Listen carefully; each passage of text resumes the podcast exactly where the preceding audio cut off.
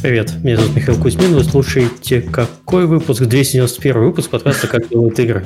А на связи со мной, как всегда, Сергей Галенкин. Всем привет! У нас сегодня подкаст про звуковой дизайн, и у нас хорошие гости, как всегда, и мы перейдем к гостям сразу после рекламы. А напоминаю, что если у вас возникло желание поддержать наш подкаст, это можно сделать с помощью системы Patreon, а также э, можно проспонсировать наш канал на YouTube, есть там кнопочка такая специальная. Если вы это сделаете, у вас в чатике будут э, эмоджи всех ведущих меня, Сергея и часто приглашенных Лерики, Алекса и Олега. Так что можно ими спамить в чатик. Это не возбраняется. А также наш подкаст выходит при поддержке наших спонсоров. И генеральный спонсор нашего подкаста – это компания Game Insight. Uh, Game Insight – это лучшие хардкорные игры, сим-тайкуны и хиддены с суммарной аудиторией более 350 миллионов игроков. Также это крутейшая команда R&D, получающая доступ ко всем топовым технологиям и возможностям разработки. Создавая игры с нами, не выходя из дома, jobs.gameinsight.com. Если вдруг подходящей вакансии не нашлось или есть классные идеи, пиши на dreamjobs.gameinsight.com или смотри, что есть интересно по хэштегу на сайте facebook.com slash gogameinsight. Подкаст выходит при поддержке Завод Games. Завод Games – московская студия разработки игр. В компании открыта вакансия художников, разработчиков и менеджер локализации. Подробности на сайте завод.games. Еще раз, завод.games.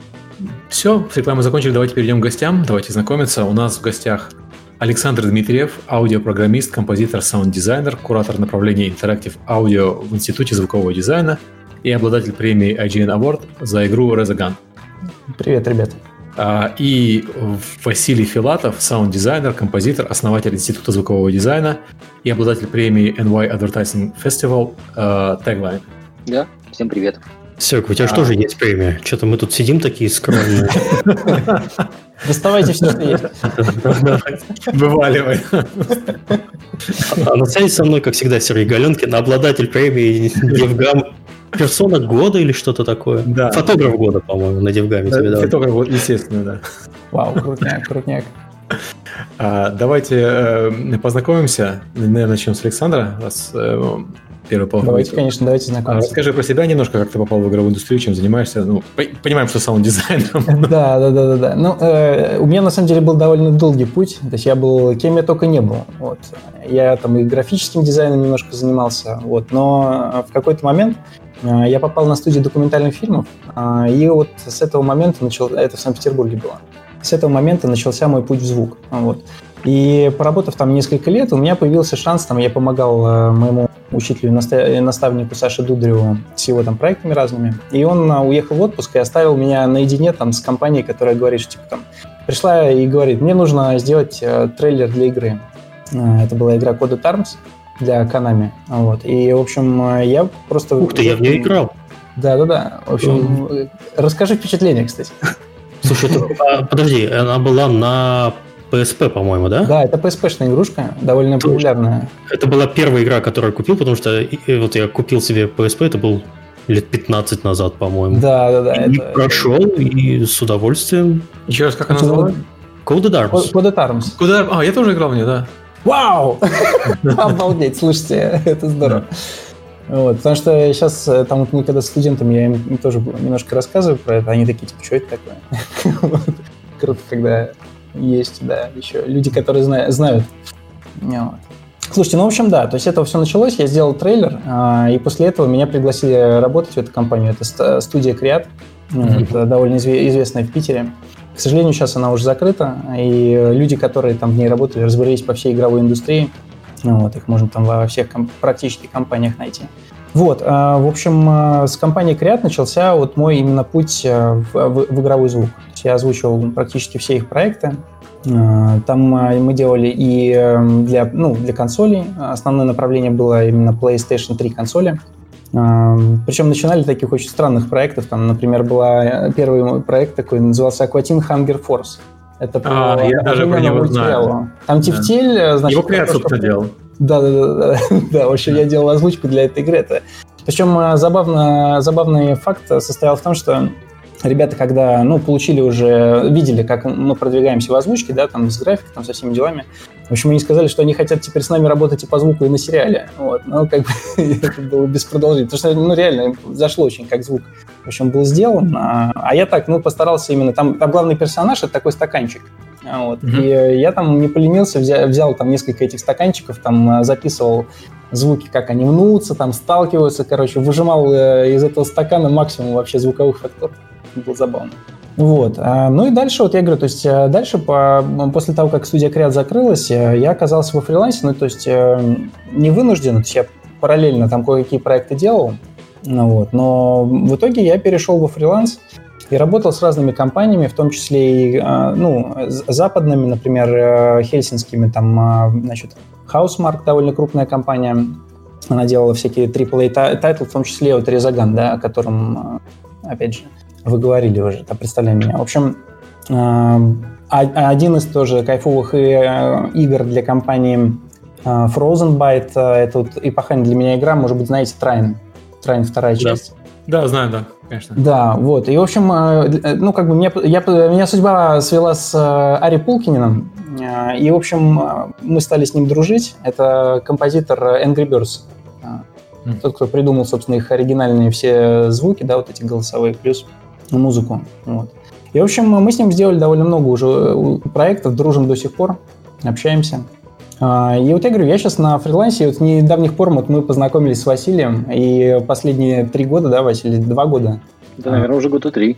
Да, уже, мне кажется, да, тоже года три. Мы делаем совместный проект Институт саунд-дизайна, ну, где я выступаю в роли куратора игрового направления. Вот. Рассказываю, передаю как бы ребятам свой опыт, пытаюсь э, как-то в какой-то Ты степени... как бы уж передаешь. Да, да, да. Формировать именно а, будущих специалистов, да, то есть как, а, как, как именно... Как я вижу, опять же, всю эту историю тоже. Ну, вот. ну вот это а, как бы такой очень сжато мой путь да, mm-hmm. до сегодняшнего момента. Окей, спасибо. А, Василий, расскажи про себя тогда. Ой, ребят, слушайте, я в игровую индустрию э, попал, э, ну, как, как любой ребенок. То есть у меня была представлена, ну, в то время, это был какой-то там 90-й, например, год, 90 какой-то, у меня появилась Дэнди, потом, значит, у друзей появилась Sega, в Дэнди я переиграл во все подряд, потом появился э, бытовой компьютер, у меня был 286, ну, то есть там у друзей была БКшка, мы ее разбирали, собирали, перепаивали, потом значит, 286, 486, кто-нибудь еще помнит, может, из, Конечно. из, из динозавров. Да. Все эти разгоны процессора радостные. Вот. Потом была трекерная музыка, вот, потому что я понял, что на компьютере, оказывается, можно писать музыку. Вот. И постепенно пристрастился. Вот. Fallout ночами гонял. Потом в Воронеже, может быть, кто-то еще помнит, такая вышла игрушка Златогорье. Вот. Она собиралась в воронежской студии под названием Бурут. Вот. Бурут помню, Златогорье не помню. Да, потом была, была Крит, по-моему, у Бурута, но может Да, вот Крит, собственно, тоже... чем, чем Бурут в основном-то знаменит печально, к сожалению. Да, в этот момент меня уже не было. То есть Бурут мы сделали, мы сделали Златогорье, и как раз там неизвестный Сережа Хотенков, который сейчас Mail.ru Воронежский возглавляет, и Володя, mm. который сейчас, э, ну, то есть сейчас там уже не игровая студия, а Wizard Animation, который делает. Mm. Вот, это вот создавалось в то время, 2000 наверное, год, 2001. Потом я перебрался в Москву, э, поступил в Авгик, учился, потом поработал на киностудии Горького, сделал кучу короткометражных, полуметражных картин и сделал свою студию. Вот. Понял, что саунд-дизайн и музыка это вообще ближе всего. И... Но игры-то не отпускали, как без игр. Игры-то это постоянно, Vice City, там, потом звенящие бубенцы у лошади в морозное утро, вот эти все истории, да. Игры всегда, игры всегда. Doom'у, конечно, погонять, как без этого. Мне кажется, если ты геймер, то ты просто в душе. Я просто геймер. опыт игровой еще тоже не успел рассказать, потому что... Это, это навечно. Игры вообще такая штука, которая навечно. То есть, если это один раз пришло, Поэтому мы все время в институте, ну, там, в 2015 году, а по геймсу делаем, мы создали институт звукового дизайна. И мы постоянно внедряем игровые механики, как без этого. Потому что это весело, потому что учиться там, потреблять информацию, с одной стороны, можно, а когда ты делаешь это э, в игровом процессе, то гораздо лучше знания усваиваются. Mm-hmm. Гораздо лучше знания усваиваются, люди радуются, и для них это как бы такие ачивки. О, прикольно, я теперь, у меня есть такой скилл, я прокачал себя как персонажа, я теперь умею, там, не знаю, э, что, я, я умею теперь биты писать. Я, ну, на самом деле, более серьезные какие-то вещи. Я умею mm-hmm. интегрировать в Вайсе звуки оружия или там, лучи считать, репрессии. Слушай, ну ты заговорил про кино и про все остальное, наверное, потихоньку перейдем э, к нашей теме и к вашему плану, который сделали э, для подкаста. Мне э, вот, всегда казалось, что главное отличие игровой индустрии от киношной индустрии заключается в том, что мы постоянно изобретаем велосипед, когда дело доходит до съемки или создания чего бы то ни было. То есть, если в игре появляется, не знаю, автомобиль, то сидит моделер и делает этот автомобиль с нуля для этой игры. Если в кино появляется автомобиль, то они покупают серийный автомобиль, в худшем случае снимают с него логотипы и используют настоящий серийный автомобиль, который им не пришлось производить. То есть мы э, в игровой индустрии выступаем немножко в роли и, и, и дизайнерского, конструкторского бюро и завода. И когда речь заходит о звуке, по-моему, та же самая ситуация. Я с кого из звуковиков не знаю. Ну, конечно, есть библиотеки, люди пользуются библиотеками тоже, но все хотят, особенно в крупных студиях, все хотят все записывать сами. Все звуки всех танков записать самостоятельно. Когда я был в Wargaming, там люди ездили записывать танки в другие страны специально, чтобы позаписывать вот настоящие танки, потому что звучат они в пустыне не так, как они звучат в Беларуси, например. И... Беларуси, извините. И э, мне кажется, что звуки примерно так же, что с одной стороны, у нас есть Крик Вильгельма, который используется в куче фильмов, и все его узнают, и никого это не парит, потому что узнают его только звуковики. С другой стороны, игровая индустрия каждый раз заново изобретаем не только велосипед, но и молоток, которым этот велосипед будем делать. Ну, в принципе, я согласен, да, с тем, что есть такая история, да, потому что хочется, конечно, там, вот я, например, сталкивался с тем, что там мне приходилось звуки машин записывать там, для проекта Nitro Nation, а, компания Creative Mobile. В общем, а, действительно, то есть можно было, с одной стороны, пойти к ребятам там из там, других студий, да, и попросить, типа, там, давайте, там, дадите звуки своих машин. Вот. Но, честно говоря, мне было действительно, и, с одной стороны, интересно, и с другой стороны, как сказать, это, это часть жизненного опыта. То есть ты, как, когда ты занимаешься организацией, например, этого процесса, да, знакомишься там с гонщиками, которые там а, не прочь там а, дать свою машину как подопытную, да, там налепить на нее кучу там все, все этой звукоснимающей техники. Э, как бы они же над ними э, дрожат, вот. а ты приходишь, там вешаешь, вешаешь присоски, какие-то микрофоны, которые опасно очень выглядят, люди поначалу очень нервничают, вот, но потом, когда там проходит уже там полчаса, там 20 минут, они видят, что все как бы все нормально, все окей. Есть уже выжившие, вот. И, в общем, не знаю, мне было круто именно заниматься э, организацией, быть э, как бы в комьюнити, присоединиться к этой комьюнити. То есть я узнал там, я, я этим в Питере занимался, на тот момент. И, в общем, э, я с удивлением узнал, что довольно много есть мест, где тусуются вот эти ночные гонщики, что у нас, в общем, свой э, есть андеграунд, да, такой, где народ собирается, гоняет там рейс и прочее.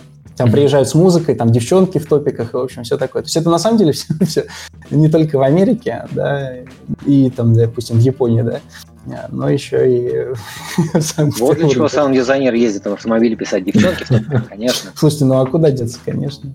Серега только про запись танков рассказал, что он в пустыне. Поехали! есть. Здравствуйте. Слушайте, ну самое страшное место, куда меня заносило вот позаписывать звук, это был Норильск. Это было страшное место, ребята. Слушайте, я честно, я туда больше не хочу. А зачем, что ты записывал, что за звуки ты записывал в Норильске, которые нельзя, нельзя записать в Питере? Слушай, мы э, снимали, э, мы снимали в шахте э, звуки, как там, значит, вот эта шахтерская техника работает, там у них какой-то офигенный совершенно значит, пайплайн по добыче э, руды для никеля, да, норильского никеля. Mm. Ну вот, и, в общем, там офигенная техника, там огромные, огромные там бульдозеры, какие-то там штуки, значит, с э, этими пилами, да, которые пилят породу. Mm-hmm. И ты оказываешься под землей, причем там э, была куча, значит, отягчающих, отягчающих обстоятельств. То есть там ты спускаешься на 400 или 500 метров под землю на клете, которая, в принципе, если оператор захочет, она может падать в режиме свободного падения. И он так иногда бодрит э, первых, кто на смену заходит. То есть, чтобы люди проснулись. Да, он просто отключает это самое, свой любимый там рычаг со стопором, такой типа «пока». Встретитесь внизу с ребятами. Ну вот, и, в общем, э, вот мы записывали, опять же, ну, я записывал звук этой клети, записывал звук этого транспорта. Подожди, вот это ты для кино или для игр записывал? Что я Слушай, документальный, игру? документальный фильм. А, ну, документальный вообще фильм, это даже сказка была. То есть там ребята с телеканала 100, там а, э, Максимков такой был продюсер, вот, он э, делал, опять же, вписался с Норильским никелем, Норильский никель спонсировал сказку детскую. Вот. мы должны были в конце истории... У нас там было несколько командировок, типа в Анапу, mm. под Питером мы где-то снимали. И вот последняя была в Норильск, то есть вот это был как бы финальный аккорд в этой истории. Зимой, при этом, представляете, это была Запись детской сказки в Норильске 500 метров под... следующей шахте 500 метров. Это про что же сказка была? Слушай, я уже не помню, про что была сказка. Вот. Ну, там какая-то там, типа, там в, э, в духе Морозка. Там, там Морозка, mm-hmm. типа Морозка был тоже. Вот. Но на самом деле э, это как бы часть еще истории. Там вторая часть заключалась в том, что мы когда были на заводе, например, там, э, значит, была сцена, когда мы должны были снять Снегурочку с Дедом Морозом, а на заднем плане представьте себе вот эти тигли, да, которые льют металл, да, и вот эти красивые планы, когда искры летят. Так вот, вы себе не представляете, как это страшно на самом деле. Потому что мало то, что на заводе дышать нечем, вообще нечем. То есть там как э, это самое какой-то там отработка от воздуха остается. Mm-hmm. То есть там делаешь 10 раз больше вздохов. И второй ужас заключался в том, что ребята переборщили немножко с искрами, и этот металл полетел на камеру, там, на всех. Реально, нас накрыл просто микрофонов спалили, сэр? Слушай, ну несколько спалили. Да, вот. Но я остался жив. Ну, в общем... Экстремальная профессия. Веселая. Да, да, да, да, да, да. Если вы думали, что вообще звукорежиссер э, или саунд-дизайнер в игровой индустрии сидит просто кнопочки нажимает, там по тарелкам бьет, по кастрюлям, нет, нет, их в Норильск посылают. Про адреналин, конечно. Хороший. Про адреналин, про скорость. Да, да. Слушай, на отдельная история, как бы, да, еще это запись голосов, то есть это тоже там, типа, совершенно отдельная история. То есть работа с голосовым звучанием, там, придумывание звуков монстров, это тоже там опять же, с библиотек ты это не возьмешь. То есть я вообще ну, считаю, что именно придумывание голосов каких-то существ, да, неважно каких там техногенных или там э, да, инопланетян каких-то, да, или выдуманных, это одна из самых сложных вообще частей саунд-дизайна. Потому что это очень сложно добиться именно органичности звучания, чтобы рос голос ну, к этому существу. Ну, а, и глубина процессинга там иногда вообще сумасшедшая просто. Слушай, ну давай вот про это про подробнее. Мы начали с кино и игр, но про существо мне, мне прямо интересно стало. Э, есть задавай вопросы, задавай вопросы. Да, есть, есть, условно говоря, Nintendo, да, у которой половину персонажей, если не всех, озвучивает один человек, Шарль Мартине, и они, так понимаю, что делают минимальную какую-то постобработку для его голоса, и все. А, ну, ну понятно, что Nintendo не делает хоррора, слава богу. А, это, это все мифы? Мифы? А, а, ну, то, что один человек все, все озвучивает. Нет, я понимаю, что я имею в виду один актер. Я не, не говорю, что там один саунд-дизайнер, я имею в виду один актер. Да, ну это тоже. Это знаешь, из серии, что все звуки, как бы там, а, они, ну, звукорежиссеры и саунд-дизайнеры пытаются все сдублировать и сделать mm. авторскими фактурами. А, или что все используют там, ну, есть такие люди, которые говорят, все делается, можно сделать там только библиотечными фактурами. И это, на самом деле, часто распространенный миф. Именно поэтому э, было бы здорово об этом рассказать аудитории сегодня. Давай, рассказывай. Давай рассказывай. А почему нет? Давай, конечно, расскажу. Mm. На самом деле, э, хороший звукорежиссер – это умелое сочетание и библиотечных фактур, и авторских звуков. Вот представь, что mm. саунд-дизайнер – это все-таки, ну, он же увлеченный человек, да, ему интересно открывать для себя что-то новое, открывать мир через микрофон, через то, что он слышит микрофон. И как только вы одели наушники, взяли микрофон и послушали, что вообще вас окружает, даже свой голос, а вы же наверняка удивлены были, да? И любой человек, там, кто-то испугался голоса, кто-то, наоборот, ему там понравился, там, свой бархатистый голос, тембр и так далее. И вот э, любой человек, также взяв микрофон, он начинает исследовать мир. И это похоже на музыкантов, потому что, ну, как бы все уже поиграли на гитаре, все взяли ноту ми, там, открытую на, на гитаре какой-то. Но при этом каждый музыкант пытается заново сыграть эту ноту ми или там другую ноту, Э, и изобрести что-то заново, потому что это будет его нотами, это будет его интересный пассаж. И также ты ставишь микрофон, ставишь, у тебя уже есть в библиотеке там Жигуленок какой-нибудь mm-hmm. или Мерседес, но ты ставишь микрофон, записываешь новый Мерседес и понимаешь, что вот он уникальный, он твой. Ты этот проживаешь момент. И дело в том, что если саунд-дизайнеры бы использовали только авторские фактуры, никакого бюджета бы продюсера не хватило на это. Записать кучу разных звуков, атмосфер, синхронных шумов, спецэффектов, Э, создать абсолютно с нуля, ну, это миф. То есть, если там кто-то говорит, что ребята, мы сделали вообще все с нуля абсолютно, не пользуясь ни одной библиотекой, но это читерство чаще всего. Если да, да, ребята там соблюдали сроки, и там жесткий был этот самый пайплайн на проекте, это, конечно, полная ерунда. Ну, или приписка. Мы сделали свой проект, сделали все авторские звуки, работаем в проекте. Ну, или это очень жесткая игра, в которой только пищалки. Да, ну это либо маленький ну, проект, либо в принципе, с небольшим количеством фактур, да, либо там какой-нибудь долгострой либо обычно... как, игра как произведение искусства, да, то есть мы не заточены на то, чтобы э, создать ее, э, потом выложить в стор, чтобы вот конкретно под такую-то аудиторию. То есть мы просто создаем, потому что нам нравится делать игры, и будут играть в нее или не будут, да, пофиг вообще. Такое тоже бывает. Ну, редко. из за этого, естественно, не платят, никто не зарабатывает в таком случае. Даже не отбивает. Mm. Ну так вот, возвращаясь к саунд-дизайнерам. Люди, ну, как минимум, думают о том, как оптимизировать свой пайплайн. как записать фактуры так, чтобы, э, чтобы это звучало уникально. И чаще всего они берут библиотечные фактуры, интересные какие-нибудь там, например, природные звуки, и смешивают их, и в этом искусство, с авторскими фактурами, которые они дописали. И тогда возникает нечто новое, нечто уникальное. Уже не библиотечное, потому что, ну, как бы это лейер, это ну, много слоев. Ровно так же, как и трехмерщики, прекрасные ребята, которые делают там графику, они же заново не э, создают все текстуры, вообще вот прям все-все-все. Не знаю, ну, текстуры, слава богу, нет, но модельки... Не, модельки, да, а вот текстуры. Представь, что ты бы создавал все текстуры вообще. Ходил с фотоаппаратом, все время щелкал, там землю, здесь травка и так далее. Ну, то есть... Я знаю одну такую игру, Сталкер. Его, собственно, так делали. Да, там ребята зарабались, по-моему, по делали, делали, очень, делали очень долго в итоге, да. Слушай, ну я немножко хотел дополнить, просто сказать, что мне, мне, мне кажется, что, опять же, технологическая же база все-таки растет. То есть если, там, например, смотреть звуковые библиотеки, там, которые были там, в 80-х, 90-х годах, да, и которые сейчас, то есть они по качеству все равно разные. То есть, там, тот же Sound Adios, допустим, он по качеству, там, например, с, с Boom Library как бы не совсем конкурирует. То есть он немножко уже по качеству проседает. Хотя текстуры оригинальные, кайфовые, звучат круто, но качественно именно там по битности, да, по частоте дискретизации, как бы все равно там... Плюс же еще есть тренды. Да. Ну, то есть из серии Бластер, который звучал 10 лет назад, сейчас, или вот э, яркий пример, удары в фильмах. Э, ты смотришь какой-нибудь ультиматум Борна, и там два дерутся, и ты, ты такой, черт возьми, это уже как бы не супер современно и свежо.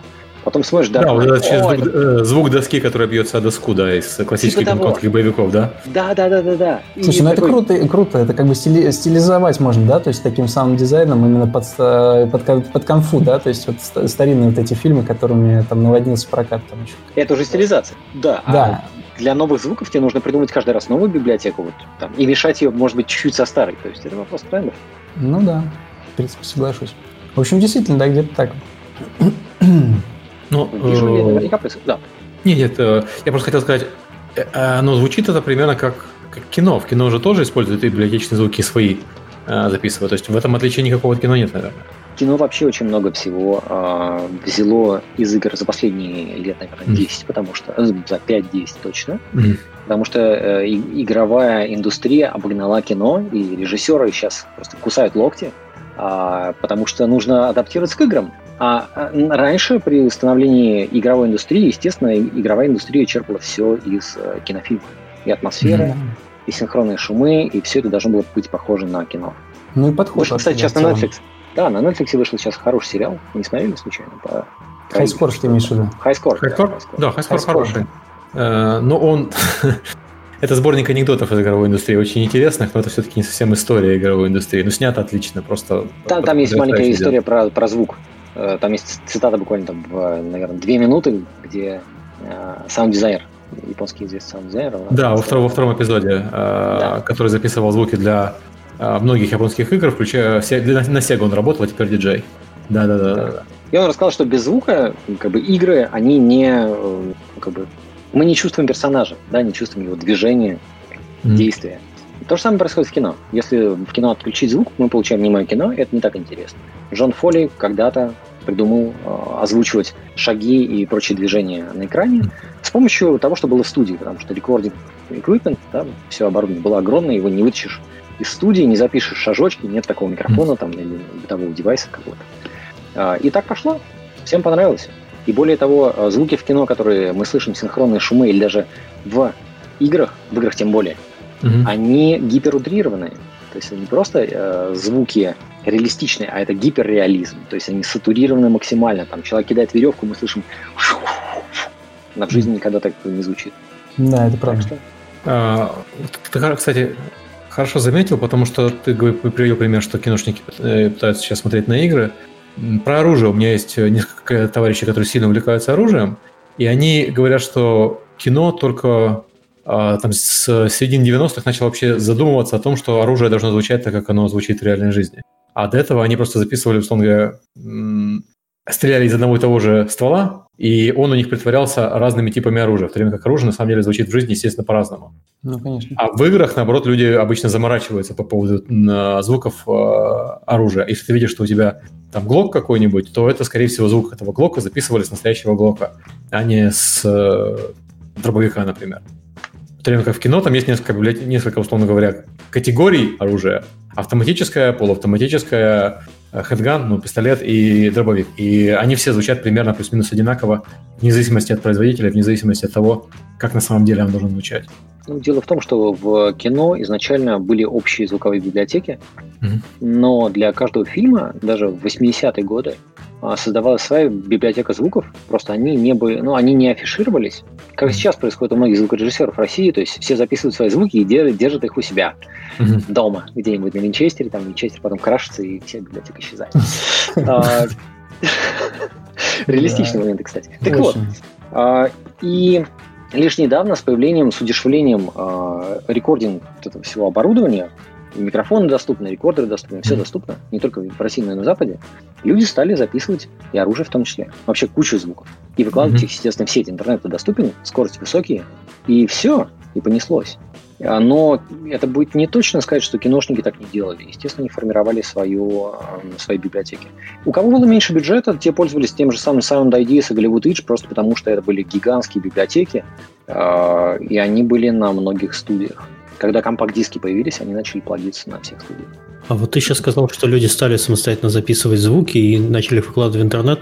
А лицензия на использование этих звуков обычно какая? То есть как э, воспользоваться этим безобразием? Они же, э, они же это делают на специальных ресурсах каких-то? Ну, есть, например, Интересно. большой ресурс freesound.org. Там mm-hmm. люди на абсолютно бесплатной основе выкладывают все, что они хотят. То есть там есть просто огромная библиотека, там по тегам можно найти все, что угодно. У тебя таскали звуки, Саш? Признайся честно. Слушай, честно говоря, я, я думаю, что таскали, но я, я просто за этим не слежу. По-хорошему сейчас, если запустить какой-нибудь звук даже из Sound Ideas, включить Shazam, то можно будет увидеть, откуда этот трек, что это за атмосфера, хотя там вроде как птички, это не музыка. Но Шазам такой, угу, 6 тысяч, там, пятый диск, четвертый трек с него, это Sound Ideas. А, принцип простой. По сути, когда мы а, создаем музыку, да, есть копирайт. Мы знаем, что есть автор, да, исполнитель, а, обладатель авторских прав. И есть там смежные права. А когда звукорежиссер записывает, например, атмосферу из птичек, мы же не будем у каждой птички забирать ее авторские права, хотя, по идее, это голос птицы. Это, блин, вот она автор, надо ей отчисление платить РАО. Но РАО не работает с птичками, он работает с людьми. Поэтому здесь возникает такая штука, как смежное право. Звукорежиссер, ну, это смежные права. Он вроде тоже, он автор фонограммы, да, тоже mm-hmm. автор, но фонограммы. И вот, к сожалению, во всем мире эта проблема не решена. Звукорежиссеры не, почисля... не получают э, отчислений за свои фонограммы пока. пока. Слушай, а такой вопрос а, вот в тему. Если я сейчас возьму и как звукорежиссер запишу на свой микрофон песню в исполнении, я не знаю, Селин например, у меня смежных прав не возникнет, потому что все права на самом деле у нее, автора песни, автора музыки, исполнителя, да? И а, если распространяется ли такое на звуки, произведенные индустриально? Например, если вот мы запишем звук того же Никельс... Э, э, как? Норильск Никель. Норильск, Норильск, никель. Ага. Да, вот если мы запишем звук их аппаратура э, в цеху, возникает ли у них возникают ли у них какие-то смежные авторские права на это, этот звук? Слушай, это классный вопрос. Например... Слушай, ты, а... ты глубоко копаешь вообще. То есть на риске Нигель, как автор, как владелец этой установки, генерирующей звуки, они ну приходят такие, это наша установка звучит. Как звучит? Давайте ну, Как звучит? Да-да-да. Нужен прецедент просто. В чате пишут, так, птички, собираемся завтра в центре и пишем а, а где чатик, ребята? Где, где? А, на ютубе у нас. Только смотри, сейчас откроешь, у тебя звук польется. Я сейчас э, в Дискорд закину. Я с телефона. Я, я с телефона. А, окей. А, вопрос тогда про разнообразие. Угу. А, если ты играешь в игру, то в, в стандартной стрелялке, э, в шутере, э, экшене, ты стреляешь за игру ну, несколько сотен тысяч раз, правильно? Uh-huh, uh-huh. Время, когда ты если смотришь фильм, то даже в современных боевиках люди стреляют, ну, может быть, сто раз, тысячу раз. А, и стреляют из разных видов оружия. Насколько критично, чтобы оружие вот, создавалось разнообразие вот этих всех звуков? Потому что кино хронометраж 2 часа, соответственно, ты, тебе вряд ли надоест, надоест э, звук один и тот же. Игра, хронометраж 8, 12, 20, 40 часов.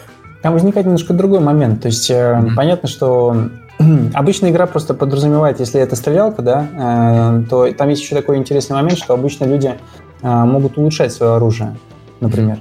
Да, и по- по-хорошему, в общем-то, звук э, мог бы меняться, да, и люди стараются делать разнообразие именно еще и за счет этого. То есть, например, у тебя не прокачанная, условно говоря, винтовка, там какая-нибудь собранная на коленке из ржавых там, компонентов, и там какая-нибудь там, я не знаю, там из титана, такая, та, та, та же модель, как бы, но там в идеале. Ну вот, и в принципе звуки могли бы различаться. Это ну, практика такая на хороших, интересных проектах, где действительно делают ранжир по именно звучанию в зависимости от уровня прокачки. Но если взять, например, там а, Counter-Strike, да, CSGO, mm-hmm. слушайте, ну там, а, ну, как бы сделали они хороший звук, а он растет а, к изображению, к анимации, да, там, как бы, и все. И просто, допустим, они сделали 20 вариаций там на выстрел, да. То есть, э, как бы вот здесь вот именно интересный момент, если сравнивать с кино вообще, возникает, что для игр нужно действительно огромное количество вариаций делать. То есть если это шаги, то там, например, э, мы должны записать сеты из там, а, если у нас герой ходит там условно по пяти поверхностям, да, у нас должны быть шаги а, для пяти поверхностей, причем там мы их можем разбирать там на левую и правую ногу, а, плюс у нас может быть разбиение по типу сапога, да, там у нас может быть там, типа басы, там в кедах, каких-нибудь, я не знаю, в резиновых сапогах, ну что-то такое. Вот. И, и в, в итоге вроде бы простое действие наступания на какую-то поверхность превращается в сет там, из 500-600 звуков легко. Который еще нужно правильно запрограммировать. Правильно же да, да, да. Для этого там используется отдельная история. Там. Я хотел сказать, наверное, трехмерное позиционирование звука и вообще позиционирование звука в играх должно немножко в этом плане выручать, потому что вот ты привел пример Counter-Strike, там же трехмерное позиционирование звука есть. Э, ну, можно по звуку определить, с какой стороны у тебя противник. Из-за того, что да. по звуку можно определить, с какой стороны у тебя противник, у тебя, соответственно, из-за 3D-позиционирования каждый раз его шаги звучат немножко иначе, и стрельба звучит немножко иначе, потому что, что просто э, этот звук идет обработанной системой 3D-позиционирования. В кино, наверное, ну, такого все-таки нет. Да, то есть, конечно, 3D-позиционирование очень сильно помогает, но оно э, как бы вот именно рандомностью звука не занимается. То есть у тебя получается если ты настраиваешь э, правильный звук, то есть у тебя э, как бы что, происходит? Ты мало того, что позиционируешь звук относительно своей головы, да, то есть это, например, там система 5.1 э, или там 7.1, неважно. И система, значит, говорит там смешать там звуки из динамика такого с таким-то. И ты а, слышишь, значит, звук где-то там за своей спиной. Вот. Но как бы задача именно того, кто занимается ну, имплементацией звуков, да, настройкой звуков, это правильно еще подключить э, разные дополнительные вещи. То есть там, например, вместе с атенюацией, как бы, когда ты, человек уходит, да, например, от тебя, у тебя падает громкость шагов. Но помимо этого у тебя еще меняется частотная характеристика. Это все делается на самом деле руками. Все это не делается вариациями. Это делается именно настройкой фильтров, настройкой, допустим, подрезки верхних, низких. А, ну и понятно, что там есть еще понятие отражения в среде, да, физика среды какая-то есть, например, если ты ходишь за дверью, то дверь для тебя препятствие, но она может быть там, типа, там, э, глушить на 100%, а может там, типа, 90%, и ты 10% все равно будешь слышать. Mm-hmm. Причем э, но... в играх это гораздо сложнее делать, э, потому что ты, не, ты должен спрогнозировать, а что же будет там делать игрок. В кино проще, потому что ты слышишь, видишь картинку, и так раз фильтриком прошелся, блин, черт, я не попал, дай-ка я еще разочек.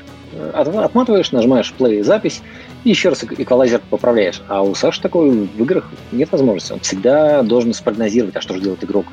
Да, то есть надо обкатать все модели, все возможные ситуации, хотя бы там, э, ну, из, ну более-менее покрывающие то, с чем столкнется игрок. Но тогда результат будет звука более предсказуемый, более грамотный, правильно. А, окей. Я хотел сказать, что еще э, в кино ты знаешь, что будет звучать вместе с этим звуком. Кино а в игре у тебя человек может быть за дверью и стрелять за дверью, и параллельно другой игрок стреляет перед дверью. Да, здесь есть тоже, конечно же, сложности различные. То есть система должна предусматривать э, любые комбинации ситуаций. И там э, есть там и история с лимитерами. Вот, например, на проекте Next Machine там нам пришлось разрабатывать эту там 17 -го года игрушка хаусмарковская пришлось разрабатывать целую сложную систему именно приоритизации. Какие звуки, например, у нас э, идут по переднему плану, как бы и должны быть слышны в обязательном порядке. То есть, например, э, голос э, системы, да, помощника такого типа синтетического, который тебе показывает там статус, да, какой-то там говорит тебе, актуализирует, да, твою ситуацию. Вот он типа там лежит вообще поверх всего. Дальше у тебя, например, есть разные противники класса там типа босс, большой, средний, маленький как бы ты уже их, э, опять же, разделяешь по шинам, распределяешь по приоритетности. То есть, например, если у тебя на экране 50 маленьких, то надо абсолютно точно каким-то образом лимитировать количество воспроизводимых звуков. И там придумывается для этого целая система. То есть какие звуки стоит проигрывать, какие нет и в каком количестве. То есть, например, если у нас там катается, условно говоря, 50 шариков, да, а поверх этого там еще гуляет босс, то есть мы будем слышать босса, а качение шариков мы будем отключать. Вот. И okay. вот это именно продуманность вот этой системы приоритизации звуков и дает э, как раз, э, как сказать, правильно сбалансированный микс. Вот.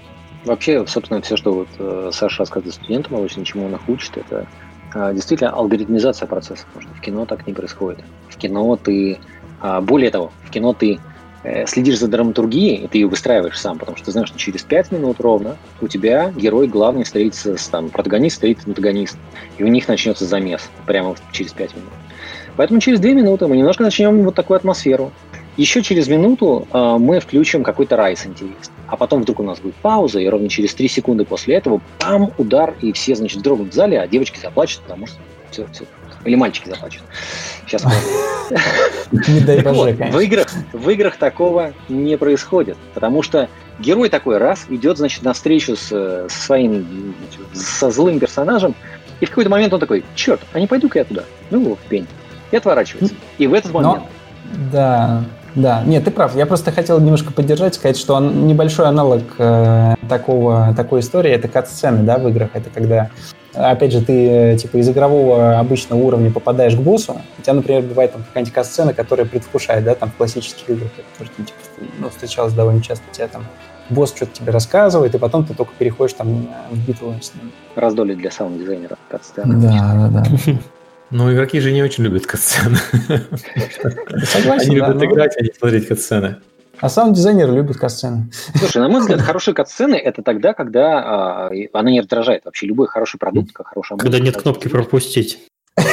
Кстати, это правда. Когда не возникает желание ее нажать.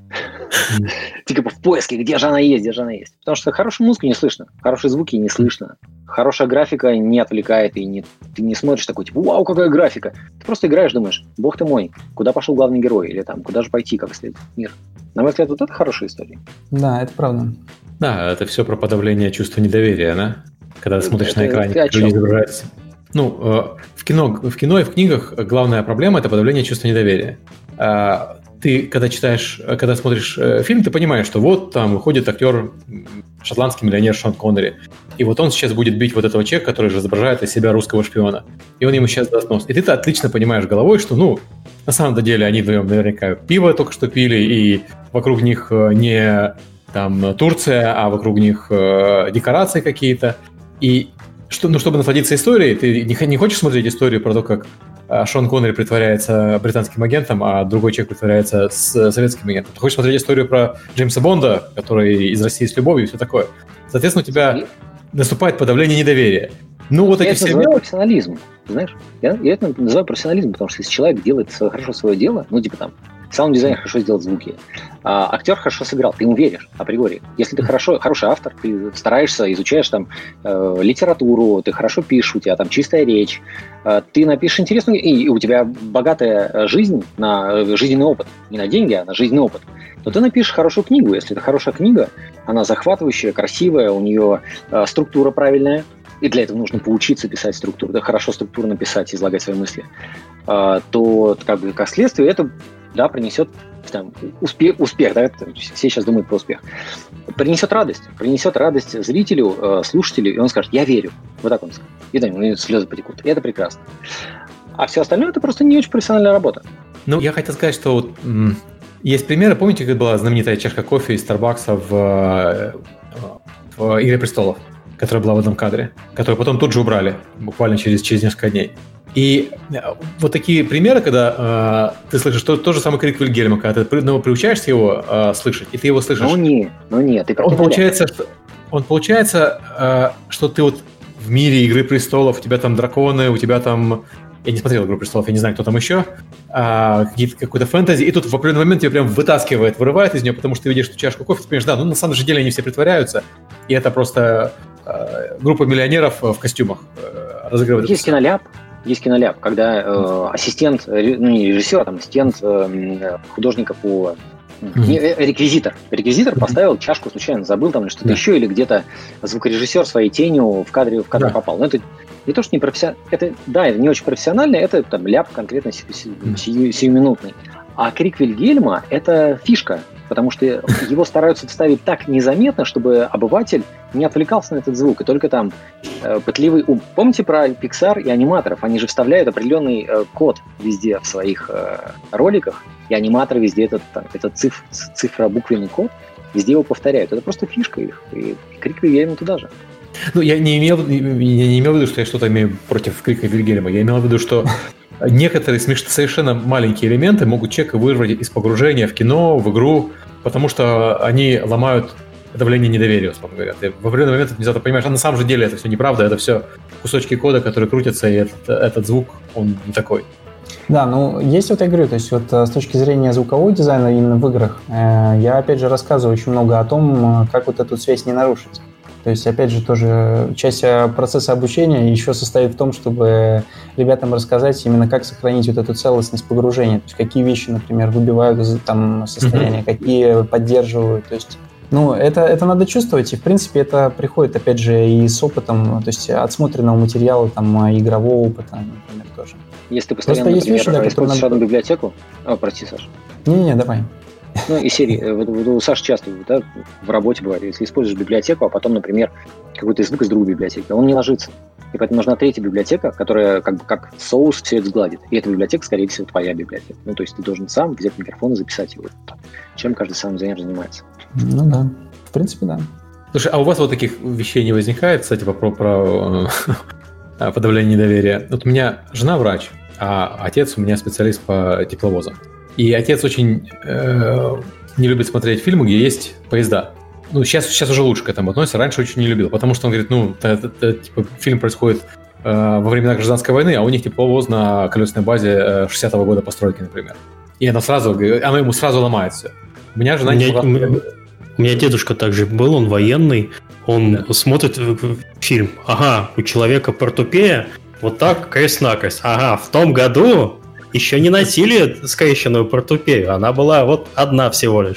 И вот, Понимаешь, вот, э, там многие вещи ты можешь э, не обращать внимания, но в определенный момент, когда они, наверное, касаются то, чем, что тебя сильно интересует, вот в случае там, моего отца, э, это его работа, там, да, в случае с моей женой это ее э, работа врача, да, она не смогла смотреть «Доктор Хаус», потому что, она говорит, это полный бред. Все, что там они говорят, это абсолютно полный бред. Люди себя так не ведут, врачи себя так не ведут, они так говорить не имеют права. Хотя там очень было много консультантов у сериала, но они, понятное дело, все-таки в, в угоду тому, чтобы оно было смотрибельно, они сделали некоторые вольности. Mm-hmm. У вас такое бывает, потому что у меня изображение, там, например, фототехники и, и э, игр в, и компьютеров иногда выбивают очень сильно э, в сериалах, в фильмах. Сейчас, конечно, меньше неточности, потому что сейчас люди на это больше внимания не обращают. А вот у вас такое бывает именно по звуку? Саш, Слушай, я, я, я сейчас пытаюсь представить ситуацию, да, как бы, то есть, когда бы это... Мне кажется, такая штука бывает, во-первых, тут есть две причины. Первая причина – это когда э, человек, ну что называется, учи матчасть. Да, если человек не выучил матчасть, не знает, как звучит там Мерседес, он такой, ха, что мне есть побыстрее вставить? У меня есть там звук Ford Escort из 6000 библиотеки, бам, набросил. Мы такое постоянно видим в рекламе. То есть я консультировал одно большое рекламное агентство, пришел к ним, они говорят, ну, типа, у нас все хорошо со звуком. А, я говорю, «А зачем вы меня пригласили? Они говорят, ну, типа, посоветуйте нам что-нибудь. Я говорю, покажите свои лучшие ролики. Мы открываем ролики, смотрим, и там типа интерьер, а звучат птички снаружи, как, то есть атмосфера записана снаружи. Uh-huh. А, звучит автомобиль, а мы слышим чуть ли не мотоцикл. Я говорю, ребят, у вас как бы, есть логические ошибки. Они такие, а, ну да. Но есть еще и э, как бы часть развлекательная. Кино все-таки и игры, это же entertainment большой, uh-huh. да? Ну, то есть можно, конечно, и сказать, что это edutainment тоже, но, блин, Mortal Kombat там edutainment вряд ли. То есть ты не станешь каратистом, и ну, стресс снять, да, окей. И э, звуки битвы всегда звучат нереалистично. Начиная от того, как меч из ножен вытаскивается, они всегда там лязг мы слышим, но там, простите, там кожа вообще там не, не, не железо, а железо трется. Или там, как звучит космический корабль. Блин, в космосе нет звука. Ну, в смысле, кислорода нет, поэтому и передавать звук нечему. Мы хотим быть э, не то что обмануты, но мы хотим верить в какую-то классную сказку. Потому что посмотреть реализм, посмотрите э, фильм какой там сериал «Школа», ну, хотя он тоже не супер реалистичный, ну, какой-нибудь «Груз 200». Говорят, что это, типа, реалистично, хотя там чернуха. Ну, я, в смысле, уважаю автора и создания, но тем не менее. А, а когда мы хотим поверить в сказку, мы же смотрим «Хоббита» и думаем, блин, вот круто как, вот там динозавр, там дракон летает. Э, и мы хотим, и мы верим. Поэтому саунд-дизайнер находится. Конечно, да. Ну, он как бы находится вот на пересечении. С одной стороны, он обязательно должен учить матчасть. Он должен понимать, как звучало то время. Если мы там делаем игру про 60-е годы, делаем мафию. Игра мафия, да, вышла? Надо вспомнить, какие автоматы там были. Какие там пушки были. Как звучал город, какие клаксоны автомобилей. Пойти найти эти старые автомобили, записать их. Найти коллекционера, у которого есть эти автомобили, записать их подумать, как звучал город, потому что и город звучал по-другому, и повозки звучали по-другому, и люди, может быть, даже кареты какие-то там места, ну не кареты, в смысле, но телеги какие-то были. И улицы звучали по-другому, было, ну, не, нельзя просто взять два микрофона, пойти сейчас на улицу и записать звук для атмосферы мафии. Но если мы просто вставим звук старого автомата, это будет неприкольно. И поэтому саунд-дизайнеры такие, ну, нужно просто сейчас модный звук, когда немножко больше панча, больше атаки, агрессивный звук. Mm-hmm. Все слушают дабстеп, но если послушать современную музыку, игры и вообще кино, мы услышим агрессивный, более агрессивный звук, более компрессированный, жесткий. Да, компрессия с годами увеличилась на музыкальных треках. Если послушать что-то из 50-х, 60-х, сейчас да, потому из-за того, что, во-первых, на, на таких устройствах сейчас музыку слушают, это мобильные телефоны там или наушники, и плюс тебе нужно выделяться, если тебя по радио раскручивают, тебе нужно быть более агрессивным, чтобы тебя заметили, чтобы тебя ставили. Это все объясняет, потому что это большой бизнес.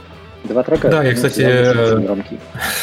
у меня есть знакомая аудиофила, которая все поголовно слушают классику и классический рок. И они говорят не то, что мы не, не любим попсу, а ее бесполезно слушать на дорогой технике. Она звучит так же, как на AirPods каких-нибудь. Ну да, то есть подошли к интересному вопросу, что, mm. значит, пытаются все больше и больше высекать какую-то слезу из зрителей, да, то есть эмоционально дожимать его. Вот, забывая при этом о том, что музыка, ну, как бы про музыку, да, если говорить, что музыкальная составляющая реально является движущей, как бы, да, историей. А, да, кстати, общем... заговорили про, про технику, у меня такой вопрос. И про, про компрессию. А насколько вам и в, и в кино, и в играх приходится об этом думать? Когда-то, когда я работал в Невале, у нас специально был в компании один отвратительный LT-монитор, э, 14 дюймов, убиты вообще в домину. И на нем смотрели все арты и э, все видео, чтобы посмотреть, как вот сам, э, ну, не средний пользователь, но, скажем так, не, не обеспеченный пользователь э, компьютера будет это все видеть. Вот все, что красивое задизайнили на больших э, LCD-мониторах. Вот как у вас со звуком такое есть? Ну, такой? конечно. Э, ну да, естественно. То есть есть, например, история с разработкой звука для мобиль... ну, мобильной, да, и, естественно, тестируется это на мобильных устройствах ну, в обязательном порядке надо послушать, как там будет звучать твой трек, э, там, на телефоне с одним динамиком, да, и как там будут звучать звуки. Конечно, это, ну, тестируется в обязательном порядке. Ну. Шик-контроль. Шик-контроль всегда. Да, да, да. Мы с Сашей сейчас э, э, обсуждаем один трек, мы mm-hmm. работаем над этой игрой большой. Я ну, там, написал трек, я послушал его в машине, в машине друга, в еще одной машине, потом в ноутбуке, в еще одном ноутбуке, в мобильном телефоне. И так каждый раз, каждую версию. Потом Саша скинул, спросил, Саша, что ты думаешь, а там, какие мысли? Собираешь, суммируешь, и у него то же самое происходит. Это, mm-hmm. это всегда. Это нормально, потому что мы все делаем... Драйв в машине слушать, это тест-драйв. Ну, для игр это в меньшей степени, но тем не менее э, музыка должна звучать везде. Mm-hmm. Поэтому и музыка, и звуки, конечно, и звуки. Mm-hmm. Люди, к сожалению, играют, я проводил кучу опросов в мобильных телефонах. Но если мы не берем, э, ну, видео смотрим уж точно, геймплейные видео и так далее. А, хардкорные игры, это понятно, что это круто, когда есть компьютер и приставка, но мобайл рынок сейчас гигантский, правда? Mm-hmm. И люди отключают звуки в играх не потому что, ну сейчас все, многие продюсеры говорят, да зачем делать классный звук, когда и так там все отключают звук. А, но, блин, по-хорошему люди отключают звук, потому что звук не увлекает. Он не такой прикольный, поэтому люди такие, ну что со звуком, что без, один хрен. Раз, выключили. А вот если бы звук был частью истории, красивый, то ты такой, о, круто, лучше я плеер-то уберу подальше и буду играть со звуком. Ну, ты знаешь, э, есть вопрос, когда звук, звук в мобильной игре еще просто сделан так, что он через некоторое время надоедает. То есть, например, есть Pokemon Go, и у нас, мне все смеялись, кто играет Pokemon Go, уже прошло сколько? Пять лет с момента запуска игры, да? Никто не играет со звуком, потому что звук за пять лет вот, вот тут стоит, их звук. Слушай, ну, есть такая Специально в игре звук отключается, да. Но это 5 лет, это как бы уникальный случай. Я не так много людей, которые играют в одну и ту же игру 5 лет подряд, правильно? Даже крупные корпорации иногда совершают ошибки, так бывает. Слушайте, ну есть определен, определенные проблемы просто, то есть там технического, например, характера. То есть у тебя, например, для мобильной игры там бюджет э, именно по месту для звука, например, 5 мегабайт, ну, к примеру. И ты не, физически не можешь выйти за бюджет а, да, выделенного места. просто не, не дают тебе это сделать разработчики. И ты, естественно, вынужден идти на компромисс. То есть, например, вместо 20 треков там на игру музыкальных ты ставишь один. Да? Один на меню, один на геймплей. Ты бы хотел mm-hmm. поставить больше, но ты не можешь этого сделать, потому что есть правила игры, да, и как бы их вот. Если будут менять правила игры, а они, в принципе, меняются да, от года к году, в принципе, бюджеты, именно звуковые, звуковые бюджеты по месту для игр, они все больше и больше. Да? То есть там и на консолях там а, уже там, мы видим там, огромное разнообразие. И на мобильных устройствах они, в принципе, догоняющие, но тем не менее. Все mm-hmm. растет как бы выделенное место, растет качество и вариативность. Ну, типа вот в Doom поиграть или в GTA, или вот тут, хороший, э, хороший пример был. Пар написал. Мечи, смотри, Heroes Might and Magic 3 вот выключить звук, включить э, музыку и поиграть так. Ну, как бы, какой кайф? Нет кайфа, нет радости восприятия. А мобилку какую-нибудь... Вы же... да. Ну, типа того, да. Вы, вы, все же знаете, ну, как бы DevGam. Все обладатели там прекрасных игр. Так вот, э, на DevGam там три года назад, вы же помните прекрасно наверняка, как все сходили с ума по мобилу, по Mobile Match 3, там, даже пять лет назад. То есть, если у тебя нет матч 3, то ты вообще лузер, потому что, блин, матч 3 это папки, вот они там. Думаешь, черт возьми, ребята, а подумайте о играх как о чем-то творческом, светлом. Сейчас рынок игр, на мой взгляд, это такая штука, где в том числе пришли люди, которые хотят зарабатывать деньги только. А клево, когда люди делают игры, э, отдаваясь творчеству полностью, и любят игры. Вот. И да, очень, мне очень не хватает таких людей. У меня тоже было пять... Я, я самых... не согласился с тем, что это разные вещи, на самом деле можно любить делать игры, любить им, заниматься тем, чем занимаешься, но при этом тебе еще хочется иметь возможность этим заниматься. Проблема в игровой индустрии в чем? Почему люди хотят денег в игровой индустрии как компании? В том, чтобы продолжать иметь возможность продолжать делать игры дальше. Я не говорю про акционерное общество, ну, там, про компании, которые на IPO, потому что надо э, акционеров кормить, и у них отчетность, и все такое, но вот средняя, условно говоря, инди-студия в игровой индустрии, она хочет денег не потому, что она хочет стать Electronic Arts, а потому что она хочет продолжать возможность, иметь возможность продолжать делать то, что они делают. Ну, да, но, тем, что бывает, сейчас бывает... Да, Да, я, просто...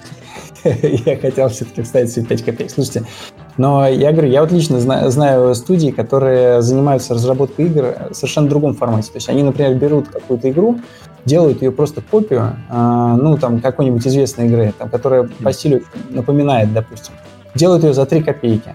Вот, и отбивают ее, типа, там, за первую неделю продаж, там, чтобы она просто разработку покрыла. И они делают огромное количество игр, которые, ну, по сути своей не являются ничем оригинальным. То есть они не делают оригинальный контент, они просто плодят э, копии каких-то более-менее успешных проектов.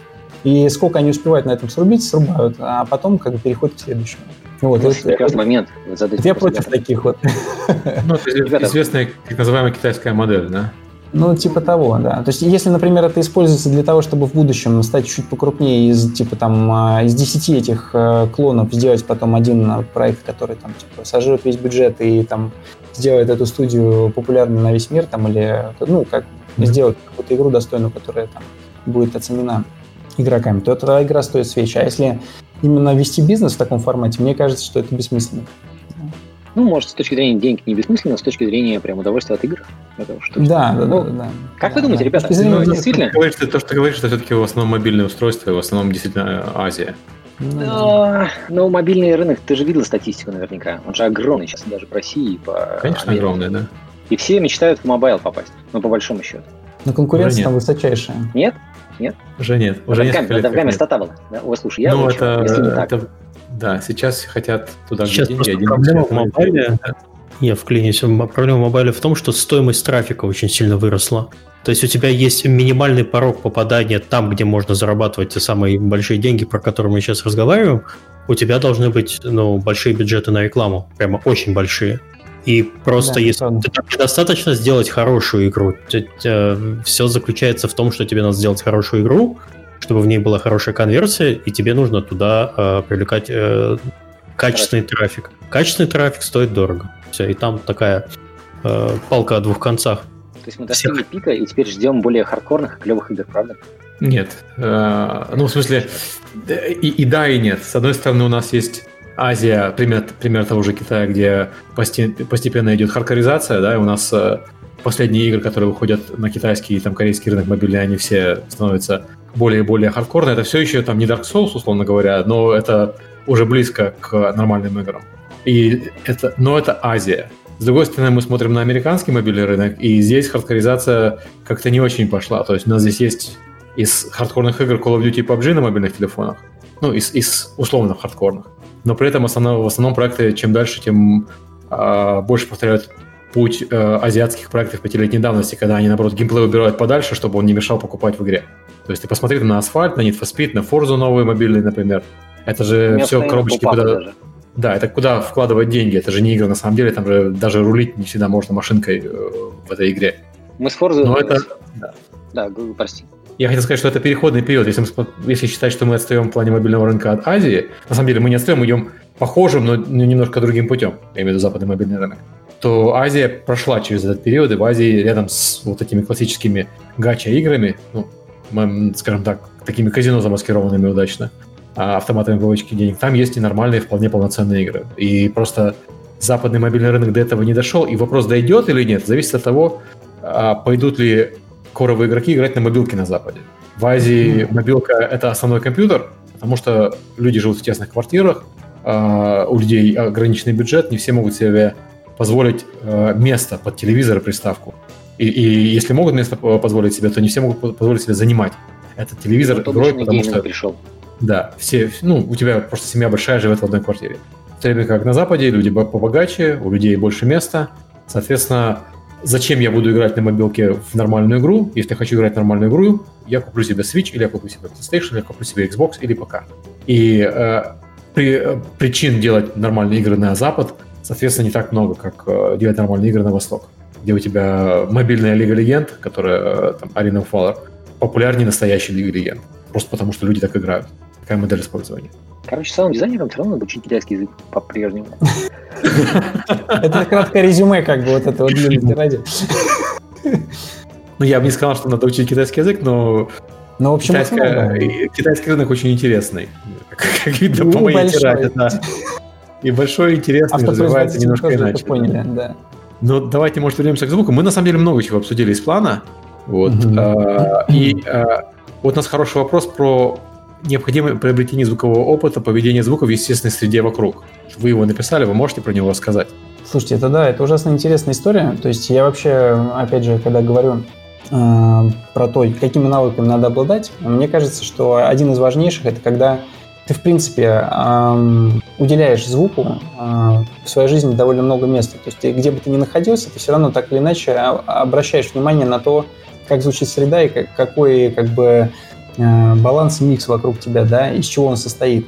И вообще, мне кажется, что очень важно приучиться, если ты работаешь со звуком, постоянно анализировать звук, будь то контент там, с телевизора или, допустим, музыкальный сигнал, там, музыка, музыкальный трек, да, какой-то. Вот. То же самое и с улицы. То есть ты слышишь, например, проезжающий там шум машин, но в то же время там какие-то гулы, допустим, там, я не знаю, там света или каких-то проводов. И вот все это, а, этот весь опыт, на самом деле, он тебе обязательно понадобится при воссоздании сред а, в играх. Слушай, я хотел сказать, но на самом деле ты не слышишь. Я вот по себе заметил, что я, я последние годы часто переезжал из страны в страну, из локации в локацию. И вот первое, что я заметил, когда переехал вот в мой нынешний дом, mm-hmm. насколько все тихо. Птички поют, ну, деревня, по сути. Машин никакие не ездят. Все очень тихо. Я первое несколько недель это четко слышал, что очень тихо. А сейчас я этого не ощущаю. Это просто, это просто фон, который, на который не обращаю внимания. И такая же проблема, например, есть в фотографиях. Почему люди любят фотографировать в поездках? Потому что то, что вокруг них, дальше ты живешь в центре Парижа. Оно уже mm-hmm. привлекалось, но тебе не привлекает внимания. То время ты выезжаешь из своего центра Парижа куда-нибудь э, в какую-нибудь немецкую деревню, и тебе все новое, все интересное, поэтому ты его фотографируешь. Вот со звуком как, как с этим бороться, что ты привыкаешь к среде и не обращаешь на нее внимания. Ну, действительно, определенная привычка к среде есть. То есть, э, если говорить про Париж, да, то есть я, естественно, не буду, может быть, писать э, звуки. Но э, э, это тоже, кстати, интересный момент. То есть, например, у меня в доме э, как бы не так давно э, там делались ремонты, и сейчас еще там временами там я слышу и иной, раз, и иной раз звучат и довольно интересные звуки. То есть их можно было бы использовать в музыкальных треках, например, там, потому что там, э, как известно, там каких-нибудь там... Э, дабстеп, да. Да, дабстеп, брейккор, там, э, помнишь, Вася? Олег записал кучу звуков просто. Да, да, да, да, да. Иной раз слышишь какие-то совершенно интересные звуки, которые там чуть-чуть добавь дисторшена, это просто бомба вообще. Вот, который может любой барьер внутренний сломать и добраться до сердца наконец.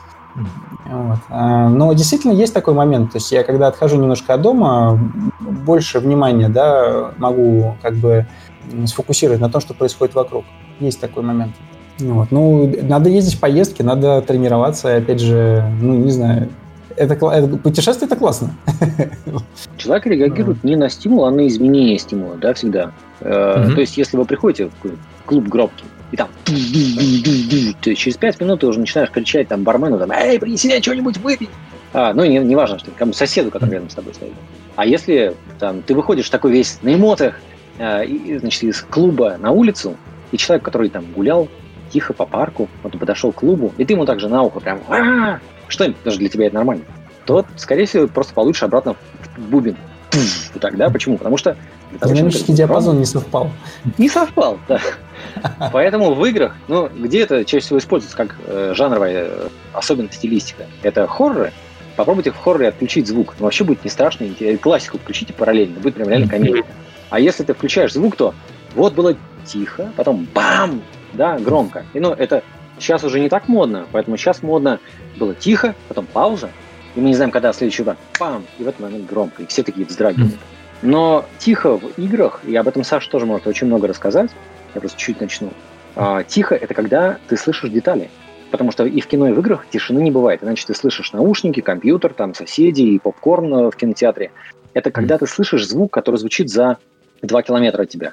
Когда ты слышишь, что там где-то кто-то перевернул, там зомби перевернул э, какой-то ящик э, в 100 метрах, и отражение ты услышал. Вот это тишина, на самом деле. Как она создается, Саша? Слушайте, ну это достигается разными способами. Вот. Эм, опять же, это зависит очень сильно от жанра. То есть, если мы говорим про какие-то атмосферные игры, то, конечно, нужно подумать, как, это, как там, э, какая, какая будет реверберация этого сигнала. То есть можно, например, записать какую-то да, фактуру интересную, и потом а, ее как бы погружать в именно в, в атмосферу, в атмосферу, э, ну, как бы вот этого места, да, игрового мира. Вот. Но интересно, что многие вещи, опять же, и эм, выстраивается в том числе и работая с э, игровыми дизайнерами. То есть, э, то есть как бы это делается тоже не, не только ну, звуковиками, но и в, в команде именно сам дизайнерами. В смысле, с, с дизайнерами игр непосредственно. И тогда не возникает вопроса, что там все громко или все тихо. Потому что да, игра, да, да. она же тоже должна быть динамичная. И ты, и ты не можешь к этому привыкнуть, потому что все время необычное все. Это ну, это хорошая игра. Что ну, по поводу компрессии звука, мы, мы же говорили, что сейчас на самом деле звуки все примерно одной громкости. Как достигается, вот ты привел пример зомби, как достигается э, отличие между дверью, которая открылась в этой комнате, сейчас зомби ворвутся, и дверью, которая открылась где-то далеко в доме, э, и зомби ворвутся через 5 минут. Но это вот система как бы отражения, да, то есть вот эта система, как звук будет проникать сквозь препятствия. То есть эта вот система продум, продумывается именно на физическом уровне. То есть делаются модели помещений а, для звука, да, и mm-hmm. есть специальные плагины там по тот же VVS, которые помогают э, правильным образом об, э, обсчитать, насколько громкий этот будет звук относительно тебя как слушателя в этой комнате. Окей. Okay. У нас остался последний вопрос, после этого, наверное, можно перейти к вопросам из чата. Это генеративный саунд-дизайн и софт, который здесь используется. То есть мы тут долго рассказывали про запись э, Норильск никеля, но если не хочется лезть на 500 метров под землю. Слушайте, ну, э, я пользуюсь и преподаю ребятам э, инструмент кайфовый. Э, компания Audiokinetic называется Wwise. Это чудесный middleware, который помогает звуковым дизайнерам всю свою фантазию, всю свою креативность да, перевести в плоскость именно игр и помогает очень э, легко э, разработчикам подключать эти звуки. Э, потому что в игровой индустрии получается так, что самый дорогой ресурс — это программисты, вот, и, естественно, его в первую очередь хочется экономить. И функции, например, когда вот я только начинал, опять же, заниматься играми, функции имплементации всегда висели на программисте, потому что ну, ред, редко какой сам дизайнер хорошо разбирается в коде. То есть это немножко уже другая специализация получается. Да, есть такие люди, как бы, да, там а, в команде тоже. Но э, в реальном мире сам дизайнер, вот я, например, э, я не очень в коде разбираюсь. Я знаю кое-какие вещи, но я никогда не программирую звук. Именно непосредственно через там какие-то там а, скрипты, допустим, да. И вот Vivise в этом смысле это уникальная среда, которая позволяет сэкономить время программиста. Он, по сути, вытаскивает тебе некоторые события просто а, и, допустим, параметры, а всю тонкость настройки, всю динамику изменения звука, всю рандомность и генеративность настраивается уже именно в, в Avast непосредственно. Но при этом а... также ты можешь генерировать звук э, автомобиля, двигателя или звук э, чего угодно в принципе в Vice, да, да, да. И, и тем самым экономия места на винчестере. Ну, то есть, что тоже немаловажно, особенно для мобилки. Придумано, опять же, да, там куча там плагинов, например, SoundSheet, он помогает э, рандомизовать звук. То есть у тебя, например, входящий э, звук один, но плагин э, смотрит на его спектр и позволяет немножко менять резонансы и пики сигнала, да, немножко частоты менять, чтобы у тебя были на базе всего одного звука реально несколько вариаций которые отличаются, да, то есть и mm-hmm. на слух отличимы друг от друга. Ну и даже без плагинов ты же создаешь кучу, ну, условно говоря, у тебя же, если есть выстрелы, да, у тебя два сэмпл пака, и один это выстрелы, а второй это как бы отсечка. Хвосты. Хвосты, там отсечки, там есть целая история, да, как это правильным образом сделать. И, например, ты когда вот у тебя получается комбинация, например, из нескольких атак, да, выстрела, и из нескольких хвостов. И, допустим, если там у тебя 5 и 5, то у тебя уже количество вариаций довольно большое. И тем самым, когда ты правильно запрограммировал, ты сэкономил место, и, и звучит это живее гораздо. Конечно, да. И э, более того, там а, очень часто практикуется такая вещь, что у тебя, например, несколько, несколько слоев а, да, комбинируются в один. И в каждом, каждый слой, по сути, представляет из себя контейнер, в котором несколько вариаций, допустим, звука какого-то. И вот уже та же самая улица уже начинает звучать потрясающе, ну, интересно, потому что она каждый раз новая. У тебя каждый раз Она собирается заново, да. То есть она собирается заново по каким-то параметрам и законам, которые ты сам в этой системе ну, создал. Или птички каждый раз новые пролетают да. слева направо, там где-то еще, потому что они генеративные. Да, то есть они могут панорамироваться, да, то есть можно придумывать именно, в, в каких местах будут у тебя петь птиц. То есть ты, например, общую атмосферу ну, создал заполняющую, а потом допол- начинаешь дополнять ее разными интересными деталями, которые как раз и э, формируют вот эту вот глубину погружения и глубину как бы воздействия. А вообще есть что-то другое, кроме Vice на рынке? Конечно, да. Сейчас ребята разрабатывают... Э, я слышал про три... Как бы есть Fmod и VVice. Это классика, два таких э, противоборствующих продукта. И сейчас вот я слышал, что есть третий, просто я сейчас не вспомню, как он называется. Надо гуглить. Угу. Ты с голове ты только индекс держишь. Правильно. Ну да. Ну, в общем, вот я говорю, то есть два основных... стандарт. Да. Просто есть в, во всех звук, э, движках игровых есть собственные звуковые э, возможности. Чем они, ну, да, но... и чем они обычно не устраивают? Что с ними не так? Ну, они развиваются. То есть, например, если брать Unity и Unreal, э, в принципе, в Unity довольно бедный функционал вообще. То есть там, если посмотреть там на тот же маркет, да, в Unity, есть довольно много интересных вещей, которые люди дописывают, просто ну, в магазин выкладывают. И некоторые разработчики, например, мобильного, мобильных э, приложений себе потом это при, ну, интегрируют вместо того, чтобы подключать Vivise. Потому что проблема основная с Vivise всегда была в том, что не все могли позволить себе это. Вот. Но они, опять же, пошли на, на встречу разработчикам и сделали, во-первых, э, возможность то, что 200 звуков, 200 ассетов можно использовать э, ну, стартовать с этого, да. Плюс, если ты зарегистрируешься на сайте э, и скажешь, что ты бедный, ты можешь получить... Это э, миллиона долларов на разработку. Нет. Ну, в общем, там есть возможность как бы до 500 ассетов за, ну, бесплатно использовать. Вот. Если же у тебя, конечно, есть какой-то бюджет на игру, то э, они, ну, естественно, просят заплатить. И раньше эти суммы были, ну, довольно большие для разработчиков. Сейчас уже, ну, как бы, в принципе, это много кто использует, то есть это, это приемлемо. У каждого движка есть свои особенности. Vice просто он э, более, ну, он легче, да, но если мы... Он более легкий, да, в плане понимания, и он очень, на мой взгляд, четко структурирован, поэтому его легче в целом э, освоить логику. Хотя интерфейс у него, наверное, более... Не то, что топорный, но он дальше гораздо привычный дар для режиссера. То есть я его открыл такой, боже мой. Я его закрыл на год, наверное. Сильно недавно. Открыл, испугался, закрыл. Он, он отталкивающий, давай по-честному. Вайс отталкивающий по дизайну, но при этом Вайс э, наиболее сильный, более того, Sony же купили Vive. Да. И сейчас э, очень большие изменения на рынке будут в связи с этим. Включая генеративный контент, включая огромную библиотеку музыки, и там эта тема вообще отдельная. Да, да. У меня из этого вообще возникает такой логичный вопрос про рынок труда саунд-дизайнеров. Вот к... что должен изучать человек? Представляете, ну, мне представляется логичным, если человек, скажем, пишет музыку, занимается какими-то музыкальными вещами, Э, либо он, э, ну, не знаю, там, видеооператор, ну, или, или, или э, звукорежиссер где-нибудь, что ему нужно знать э, для того, чтобы попасть вот в игровую индустрию и с чем он столкнется, с чем прийти?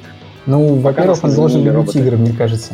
Начать надо с того, что человек в игровую индустрию, если вот он, например, не любит игры или не приемлет это, то он, мне кажется, там не выживет просто. То есть попасть он, может, как-то и попадет на какой-то из проектов, но просто поскольку а, большая часть времени это тестирование продукта, в том числе, да, то есть это не отдашь на откуп а, полностью отдел QA, а, и приходится, естественно, самому играть. И если это просто не доставляет удовольствия или вообще как бы там идет в разрез с какими-то там да, жизненными принципами, то просто человек не выживает.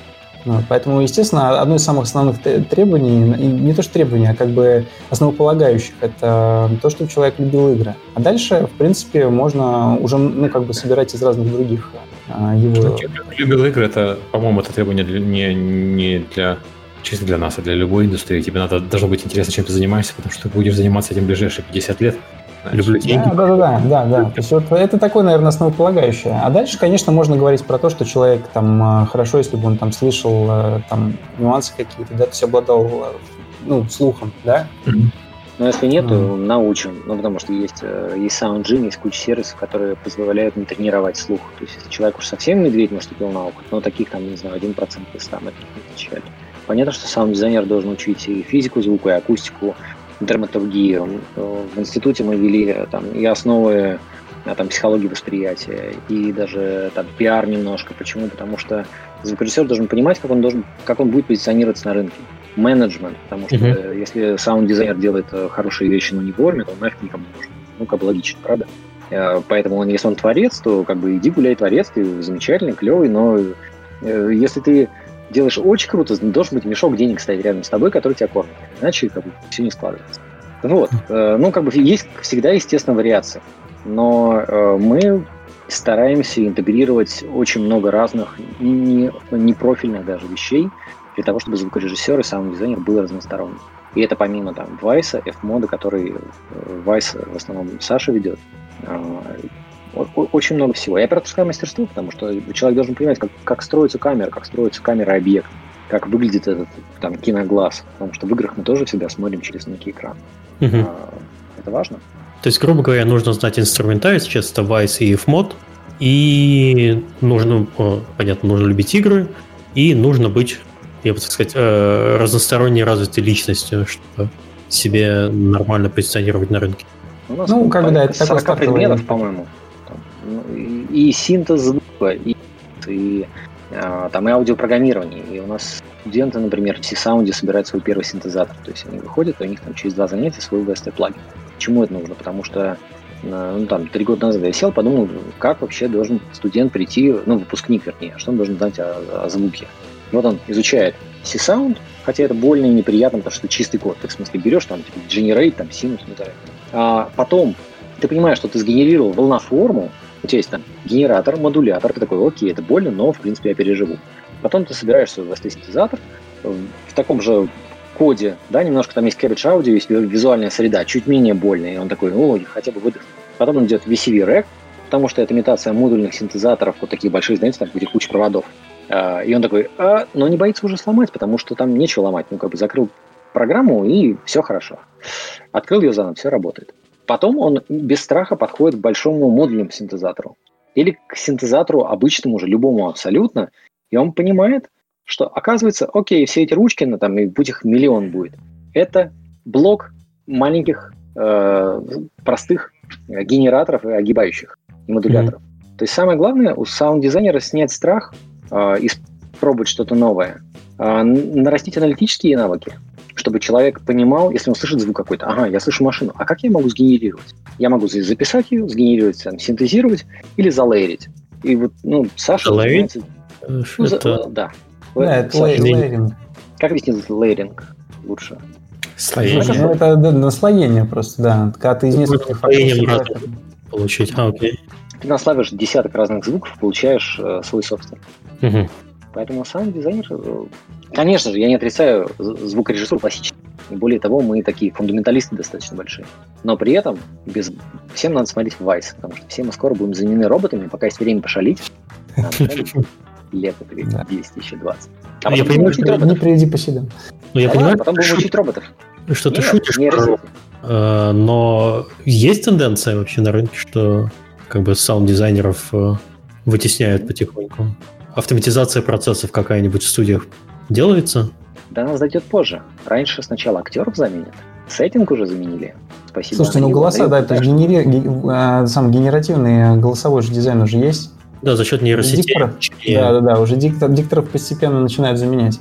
Вот сейчас э, Тимур Бекмамед, там, год назад он вошел в стартап, они допилят немножко тембры, ну даже не тембры, а эм, нюансировка голоса. Обязательно должны эмоции. Да, да. дыхание. Э, больше, Точно. да, больше интонаций. Как только больше интонаций, все, актер будет не нужен. Как бы всем же уже нормально смотреть. Давайте так, 10 лет назад, если вам сказать, ребята, вы посмотрите полнометражную картину э, в компьютерных героях, это будет, ну, типа, вы поверите. И все говорили, это трешня, и только настоящий хардкор-геймер говорили, да нет, мы готовы смотреть и смотрели. Но их было минимум, и Final Fantasy провалился прокат. А сейчас люди смотрят Minecraft, собирают при этом миллионы, там, десятки, сотни миллионов просмотров квадратных героев. И считают, что это норм. Это же действительно норм, потому что прикольно. То же самое происходит со звуками. Да, мы уже, уже живем в эпоху генеративных звуков. Окей, okay, хорошо. А Я серьезно. Так, такой вопрос. А вот саунд-дизайнер в команде разработки игр, э, с кем он взаимодействует? Но самое главное, с кем он взаимодействует, это, конечно, ну, геймдизайнер. То есть это человек, который придумал игру. И в первую очередь, конечно, надо взаимодействовать с ним. Потом, а, естественно, очень важный человек – это продюсер игры, тот, кто принимает решения.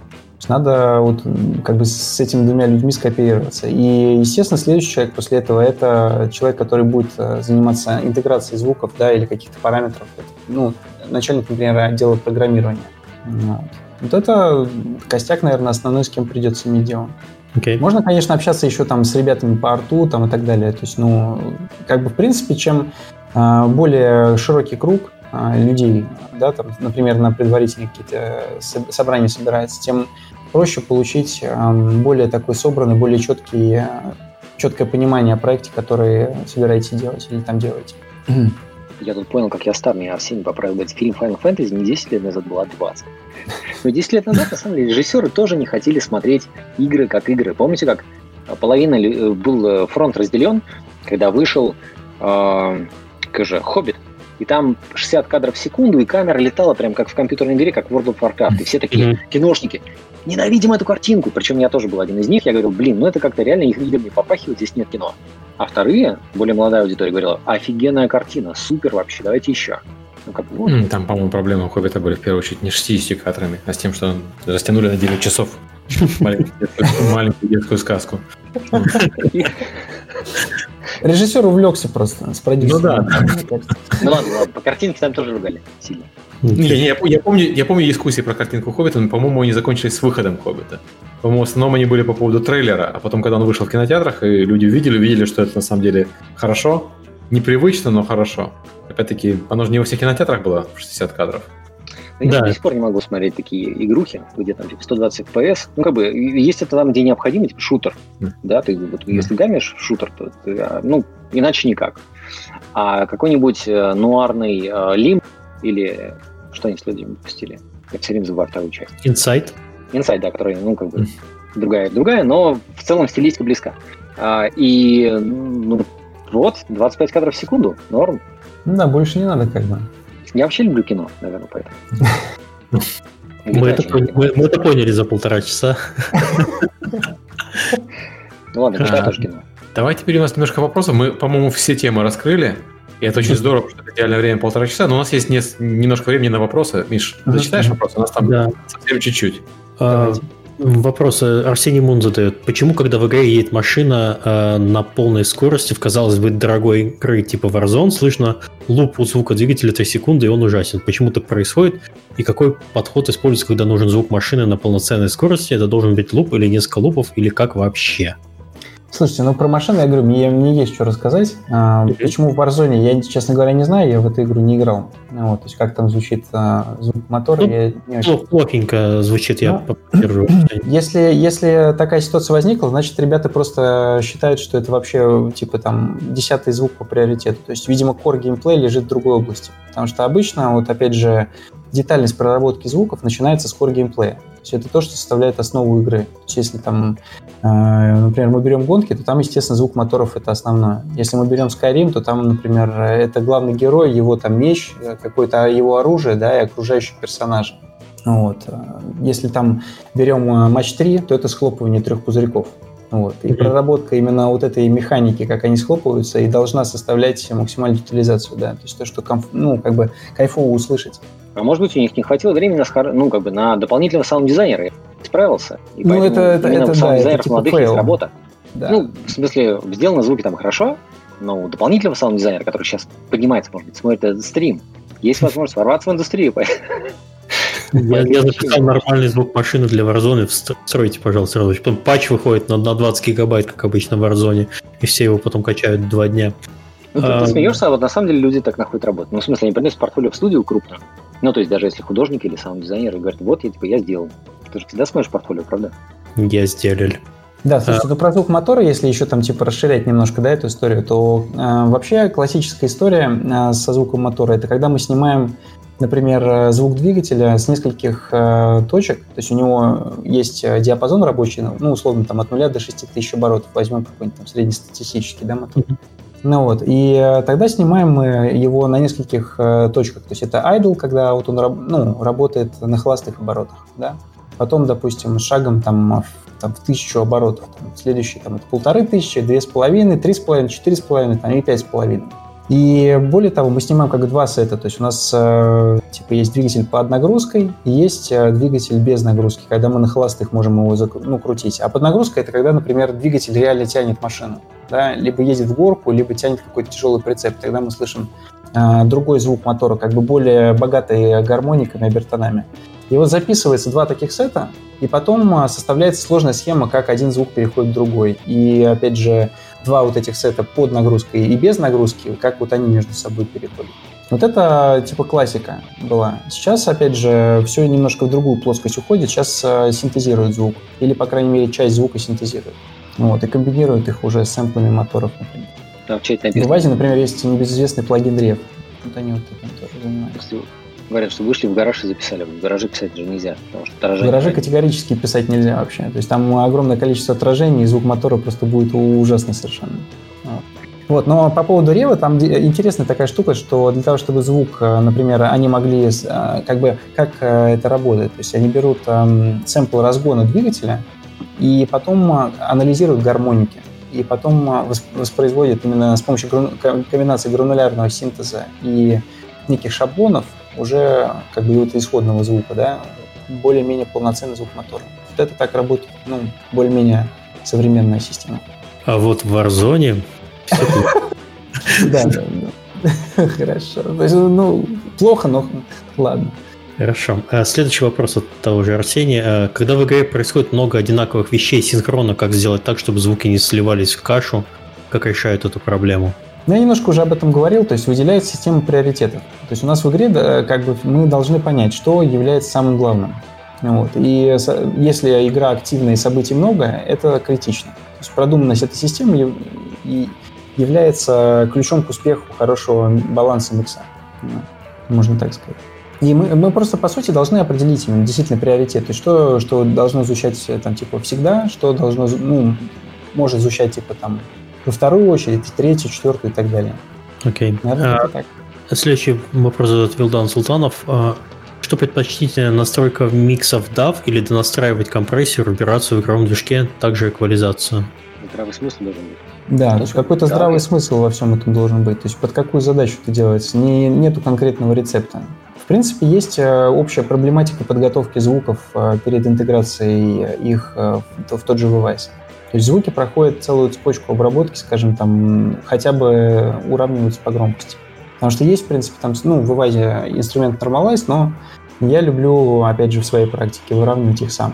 То есть более, как бы, это более человечно получается. Ну, okay. Да. А, следующий вопрос Задоран X. А, как делать звуки, которых нет в реальной жизни? Есть множество подходов. Хотелось бы узнать самое интересное с точки зрения саунд-дизайна. Как часто приходится синтезировать звук с чистого лица, листа и как проходит процесс? Ну, э, такой большой прям вопрос. Слушайте, ну, э, звуки я очень люблю сам синтезировать, но, опять же, все всегда упирается во время. Если есть время, есть возможность этим позаниматься, конечно, ну, занимаешься этим. Как это я делается? Есть несколько звук. основных подходов. А? Нет, прости, я сегодня нашел просто звук э, для Trigger. Сейчас. По-моему, офигенно. Хороший, да, хороший. Ну, то есть мы же не знаем, как звучит этот открываш. Ну, естественно. Почему бы нет? Звучит приятно. Да, ну, в общем, если говорить именно про синтез, то есть, э, например, какие-то волшебные фактуры, да, волшебных звуков, какие-то там, э, какие-нибудь, я не знаю, э, какая-то магия. Я, например, делаю с помощью падов на синтезаторе. То есть я нахожу интересные тембры, комбинирую их, выделяю, например, э, в одном слое там одни частоты, в другом слое другие частоты, совмещаю, и плюс еще, опять же, их совмещаю как-то нелинейно, чтобы они как-то там э, один другой переходили там плавно и как-то интересно. И тогда получается ну, нужная фактура, например, если мы говорим про магические звуки. Есть, опять же, очень э, любимый мой инструмент – это Kontakt, Kontakt Player. В нем огромный функционал как по ну, по сути, для, для саунд-дизайна. То есть там, опять же, у меня там был хороший пример, я его ну, люблю показывать на аудиторию. Это когда из звука волн, например, можно сделать офигенный синтезатор. Ну, офигенно звучащий. То есть он будет звучать сложно, интересно и как бы глубоко, ну, глубоко да. Хотя а, в основе его звучит просто звук волн. Да, native контакт. Да, или да, native инструмент с контакт, да. Мы на лекции часто говорим про скейломорфизм. То есть эм, в голове человек, когда видит что-то новое непонятное, всегда пытается определить это э, и уже состыковать с чем существующим в его голове. Когда мы видим какой-то звездолет, который летит, его маленького размера, то мы думаем, блин, это быстрая машина. Ну, она летает, похоже на самолет. Поэтому в голове человек думает, окей, это должно звучать как самолет и как машина, как микс между вот этими двумя факторами. Когда мы видим а, какой-нибудь меч или бластер, который стреляет, почему Бен Бёрд придумал? Ну, то есть все знают, что Бен Бёрд э, придумал бластер, ударив палочкой по металлической пружине, и, значит, он рассказывает всегда, что, ну, это понятно, физика, сначала идут верхние частоты, потом средние, потом низкие, там, если быстро, то бластер. Но почему так? Потому что он думал, а что будет звучать так, как похоже на, э, на, на винтовку, на оружие, которое мы видим, которое стреляет но будет немножко другое. Так вот, если винтовку послушать, то это яркая атака, это максимальный широкий спектр частот, а потом все они гаснут. То есть это как бы выстрел пушки. И поэтому, когда мы создаем звуки какие-то необычные, новые, пытаемся, как художники наверняка в компьютерной графике, пытаемся думать, а как это сопоставлено с реальной жизнью? Как это похоже на то, что уже есть в реальной жизни? Потому да, это, это да, я, я соглашусь. Плюс еще, опять же, звуки, ну, да, если Э, часто, опять же, стоит задача сделать звуки комфортными для воспроизведения. Тогда они при повторном э, использовании да, не будут так садиться на ухо и будут э, более как бы, ну, толерант... слушателям будет легче, в общем, повторно много раз одни и те же звуки слушать. Если они именно, ну, частотно и по своим составляющим очень приятно на слух. Окей. Okay. Следующий вопрос задает Дмитрий Шлыков. Э, где искать музыку инди-разработчикам с небольшим бюджетом? Сколько это примерно стоит? Какие базовые курсы по работе со звуком посоветуете, если на звуковика нет бюджета? Прийти к нам за композиторами. Мы своих студентов всячески говорим, ребята, идите, работайте, гейм студии. Да, коллабьте с нашими того, студентами. Мы, ну да. Мы приезжаем на DevGam, собираем кучу классных ребят, которые делают инди-игры, вот у нас есть композиторы и саунд-дизайнеры. Ну, саунд-дизайнерам говорим, ребята, вот есть гейм-дизайнеры, практикуйтесь. Понятно, что все ловят опыт, все инди, поэтому одним там, одним другим не платят, условно. Ну, или там какое-то минимальное. Ну, чаще не платят. А, но зато они э, получают себе молодого саунд-дизайнера, который может где-то ошибиться. Как бы это ну, такой баланс правильный. А сам да, дизайнер, мы... который ошибается, да, Александр его проблем. Да, то есть получается действительно кайфовая история, когда ну, я по сути, модерирую да, вот эту работу всю для ребят, которые обучаются. И у ребят получается опыт живой по, как бы по общению, пока по кооперации с разработчиком, свой первый живой опыт, который они могут потом указать в портфолио. А у разработчиков получается кайфовая возможность ну, за даром или за очень небольшие деньги получить доступ людям, которые мотивированы и, в принципе, готовы делать. Плюс, опять же, мой какой-то контроль помогает избежать явных просчетов и таких тяжелых каких-то ошибок и, и в коммуникации, и в результате именно ну, доставляемых материалов. В общем, приходите. Да, приходите. Вот поищем вам саунд-дизайнера. Вот так. А куда приходить? Писать? Куда писать? Институт звукового дизайна. Есть такая штука, которую мы построили в 2015 году. А, то есть, если погуглить институт звукового дизайна, то контакты ваши ну, там найти можно. Я думаю, что да, если вбить в интернете, наверное. Выведет случае еще рекламы, наверное, другую. sounddesignинstitute.ru Все, блог, бесплатно, бесплатная консультация. Вот туда да, нужно. сделали такую. Это было смешно, на самом деле, в 2010 году, когда я в Яндексе, почему я начал вообще э, образовательную эту историю, э, я же начал в 2010 году, когда ввел в Яндексе саунд-дизайн, к этому моменту у меня была моя студия небольшая, и Яндекс мне такой, там же была такая поправка, возможно, вы имели в виду. Яндекс такой, возможно, вы имели в виду сауна-дизайн, баня-дизайн, ванна-дизайн.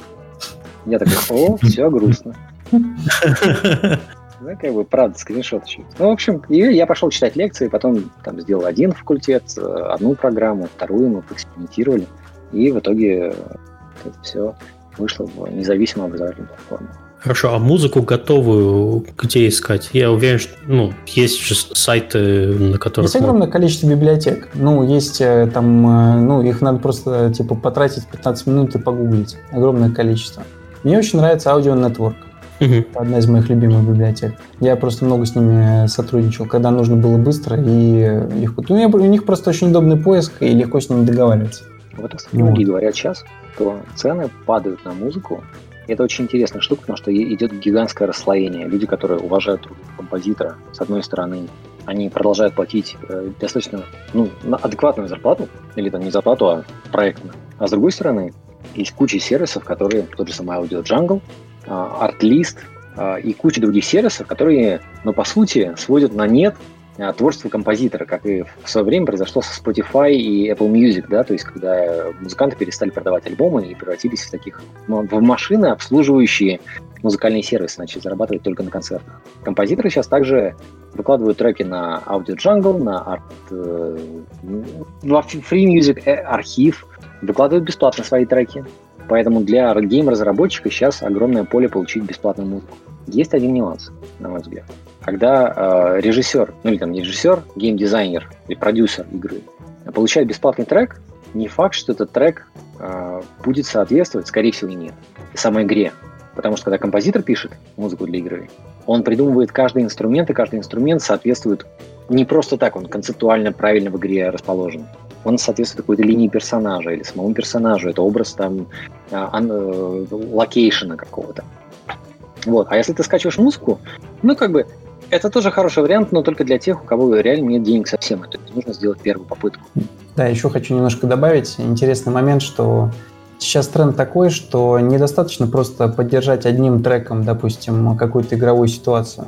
Сейчас, э, например, более-менее сложные проекты, да, они используют систему адаптивной музыки и у тебя не получится купить адаптивную музыку никак.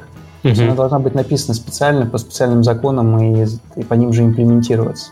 Там, по своим. И, да, да, да, по, по, как бы там целая история, то есть как это должно работать, да. И поэтому не получится просто купить готовую композицию и использовать ее как, например, адаптивную музыку, да, которая будет, например, э, хорошо подчеркивать драматизм момента. То есть когда игра, например, если это шутер, например, э, вокруг тебя там спокойно, там у тебя будет один слой играться, допустим, музыки, или там как-то она одним образом будет собираться. Как только у тебя градус игры повышается, музыка отыгрывает это. И это не переход на другой трек, а это та же музыка, просто она более динамично звучит, там добавляются какие-то в ней, допустим, ударные перкуссии или какие-то какое-то соло там, да, драматичное там, к примеру. И когда у тебя вообще ситуация уже кранчевая, когда ты уже практически погибаешь, там, это третье да, состояние, когда уже музыка должна ну, добавлять максимум драйва, да, когда, ну, как бы полностью э, использовать весь динамический э, диапазон и эмоциональный в том числе в музыке. И это не купить именно на стоках нигде. То есть это делается только кастомно, обращаясь к специалистам. Ну, вот человек спрашивают, какие базовые курсы посоветуете. Он может, может ну даже инди-разработчик, он хочет сам все сделать, э, что-нибудь э, ну, послушать. свои курсы же, правильно, Вася? Ну, я не знаю, насколько это правильно в стриме делать. Правильно. Ну, правильно? Ну тогда, да. наверное, наверное, имеет смысл прийти к нам, потому что в институте есть курс Interactive Audio, да, это годовой да. курс. Я объясню, почему годовой, я вообще топлю за офлайн образование, почему годовой я считаю, что гораздо лучше. Потому что многие звукорежиссеры считают, что у них все вообще офигенно, и не хватает только, например, там, чуть-чуть скиллов прокачать по вайсу. Кто-нибудь наверняка помнит из вас руки-базуки. Да, чувак такой с перекачанной ручищей, огромный, да. такой красивый. И второй. Так вот, э, ну как бы, если ты делаешь такую инъекцию себе, я хочу изучить вайс, там, конфу, там Илья Цветков у нас рассказывал, нео там вкачивайте, я знаю конфу. И что происходит, да, потом? Его... Сидит вайсом, короче. И, и все, да. И пока он не прошел вот этот 10 тысяч шагов, пока он действительно там не натренировался, то эти знания он ну, как бы ну, просто не пришьешь к себе. Так, поэтому э, у нас годовой курс, потому что ты можешь пройти вот эти все шаги, всю цепочку. У нас есть короткий курс онлайн. Я думаю, что в ближайшее время мы запустим, наверное, ну, э, маленький курс по game audio. Но это, опять-таки, вот такие короткие инъекции, назовем так, для того, чтобы э, понять, разобраться, да, там, прокачать конкретные скиллы. Но чтобы хорошим стать саунд-дизайнером и пол, ну, то есть полностью создавать интересные истории. Войти в профессию, да. Да. Поэтому я тогда выкуп. Окей, okay, спасибо. Хороший ответ. Дедоран uh, X опять же спрашивает, uh, Какие звуки, какие аудиальные приемы помогают игроку понять, что он идет в нужную сторону? Например, в графике часто зеленый это правильно, красный неправильно, э, графический код. Слушайте, я, честно говоря, даже не знаю. То есть у меня вот в моих проектах такого не было, честно говоря. У нас есть лекция как раз по этому поводу. У нас, у нас вообще бывает такая штука, что я посещаю Сашины лекции, Саша иногда посещает мои, и вот э, я очень грущу, когда не успеваю лекцию по Вайсу посетить. У нас параллельно они. А эту Саша вот. прогулял, наверное. Саша прогулял. У Саши была просто параллельная лекция, скорее всего. А, есть э, ровно такая же история, как и с э, визуальным кодом, который отличается, кстати, по всем странам. Музыкальный код был не более универсальный. А, три, три звучия, да, интервалы, давайте так, то есть сольфеджио. Ближе мы возвращаемся к сольфеджио. Есть мажорные, минорные, э, различные э, интервалы. Есть ну, там, увеличенный интервал до и фа диез. Берем вместе, это неприятный звук. И он неприятный, ну, практически везде. Вот, в смысле, для любого уха, там, для европейского или там, для азиатского уха, он будет странный. А мажорный, он все равно будет мажорный. И дальше мы говорим, что не нужно э, брать и там тупо использовать там две нотки. Вот, вот есть до ми, пам, большая терция, она мажорная, классно, все будет позитив.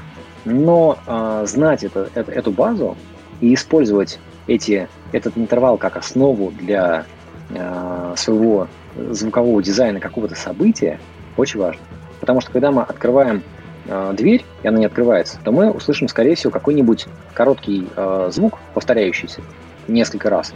Типа пип и он будет, чтобы это было негативный, негативное подкрепление, мы скорее услышим какой-то увеличенный интервал, либо минор. А если дверь откроется, то, скорее всего, какой-то будет и он будет мажорный. Угу. Естественно, есть исключения из правил, понятно, там сейчас захейтерят все, там, типа, как так, только мажор, минор, не такой бывает. Но э, в целом это правило работает.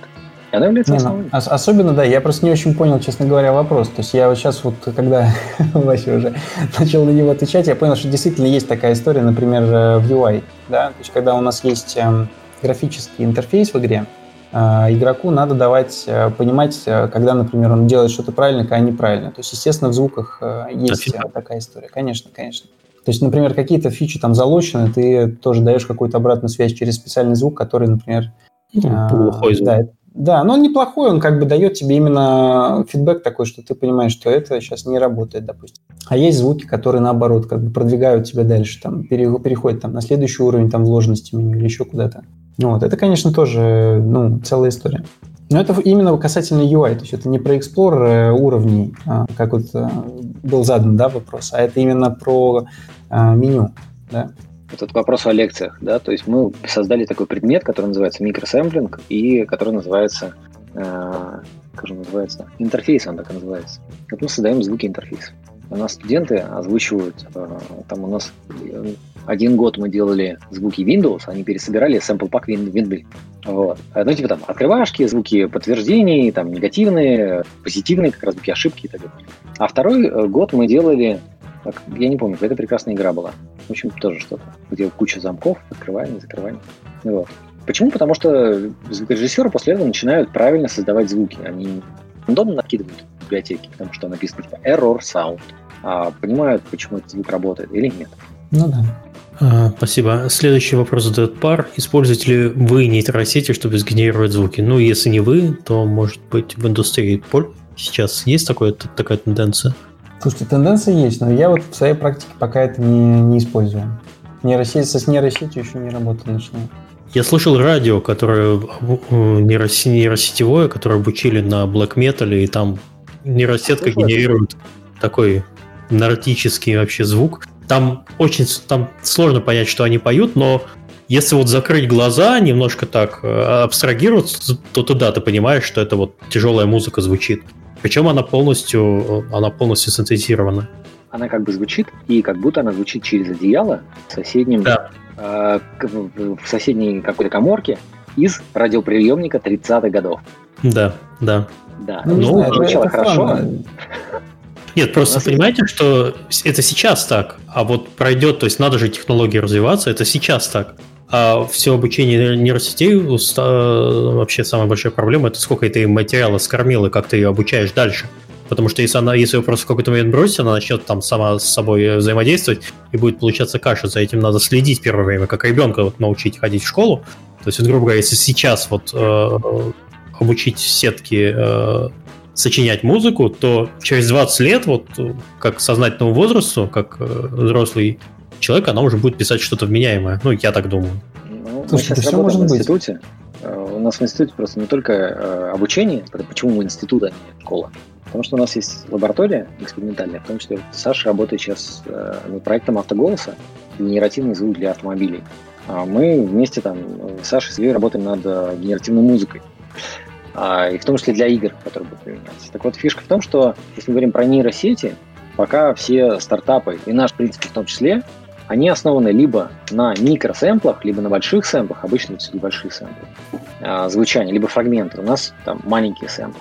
Но чтобы научить э, компьютер правильно писать мелодии, потребуется достаточно большое количество времени и большой пул экспертов, которые отслушивают и говорят, это хорошая музыка, а это плохая музыка, потому что нейросеть учится с подтверждением, ну, так называем. Uh-huh.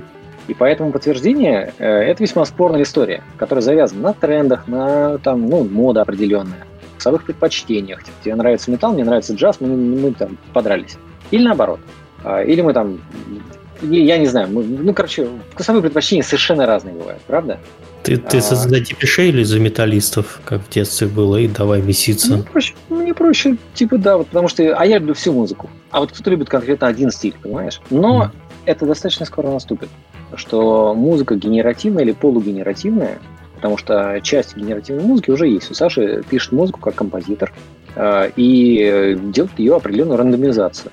Чем больше yeah. проект, тем сложнее рандомизация. По сути, ну, по сути, это уже часть генеративной музыки. Да, она генерируется.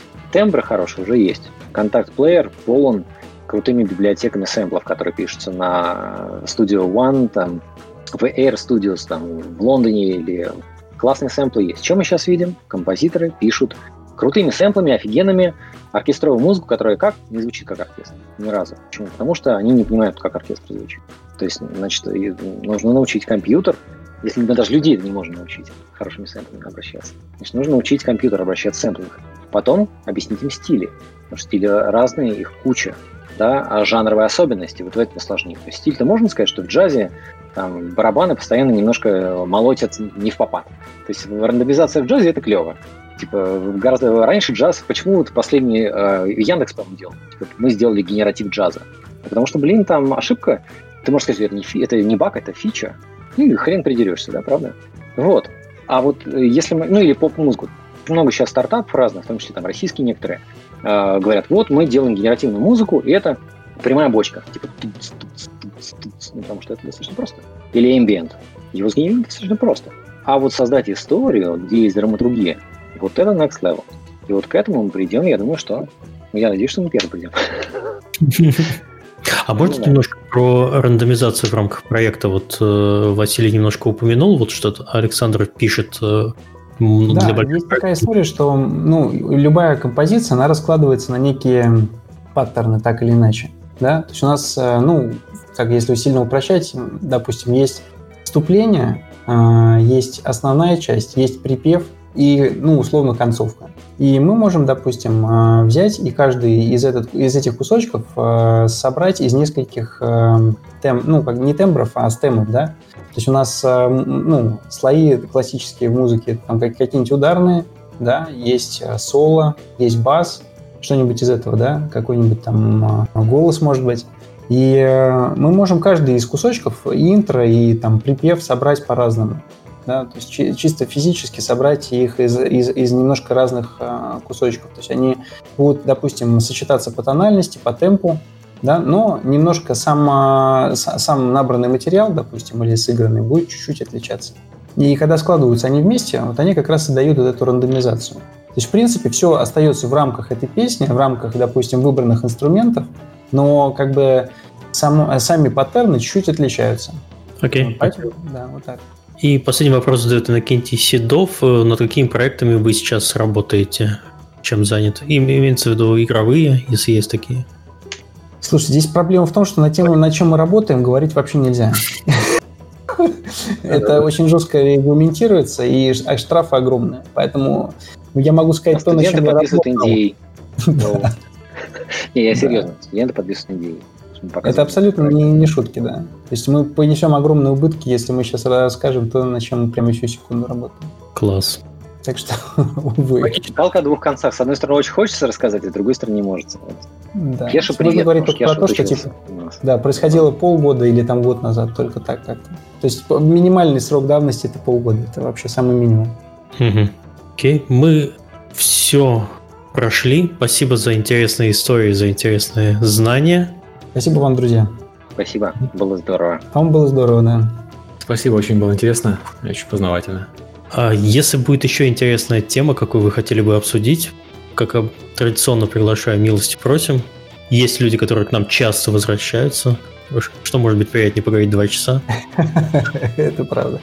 Да. Э, спасибо, удачи еще новых проектов, удачи институту, больше студентов. Спасибо, ребят. Давайте. Спасибо, что пригласили. Было клево. Да, было клево, спасибо. Все, всем пока.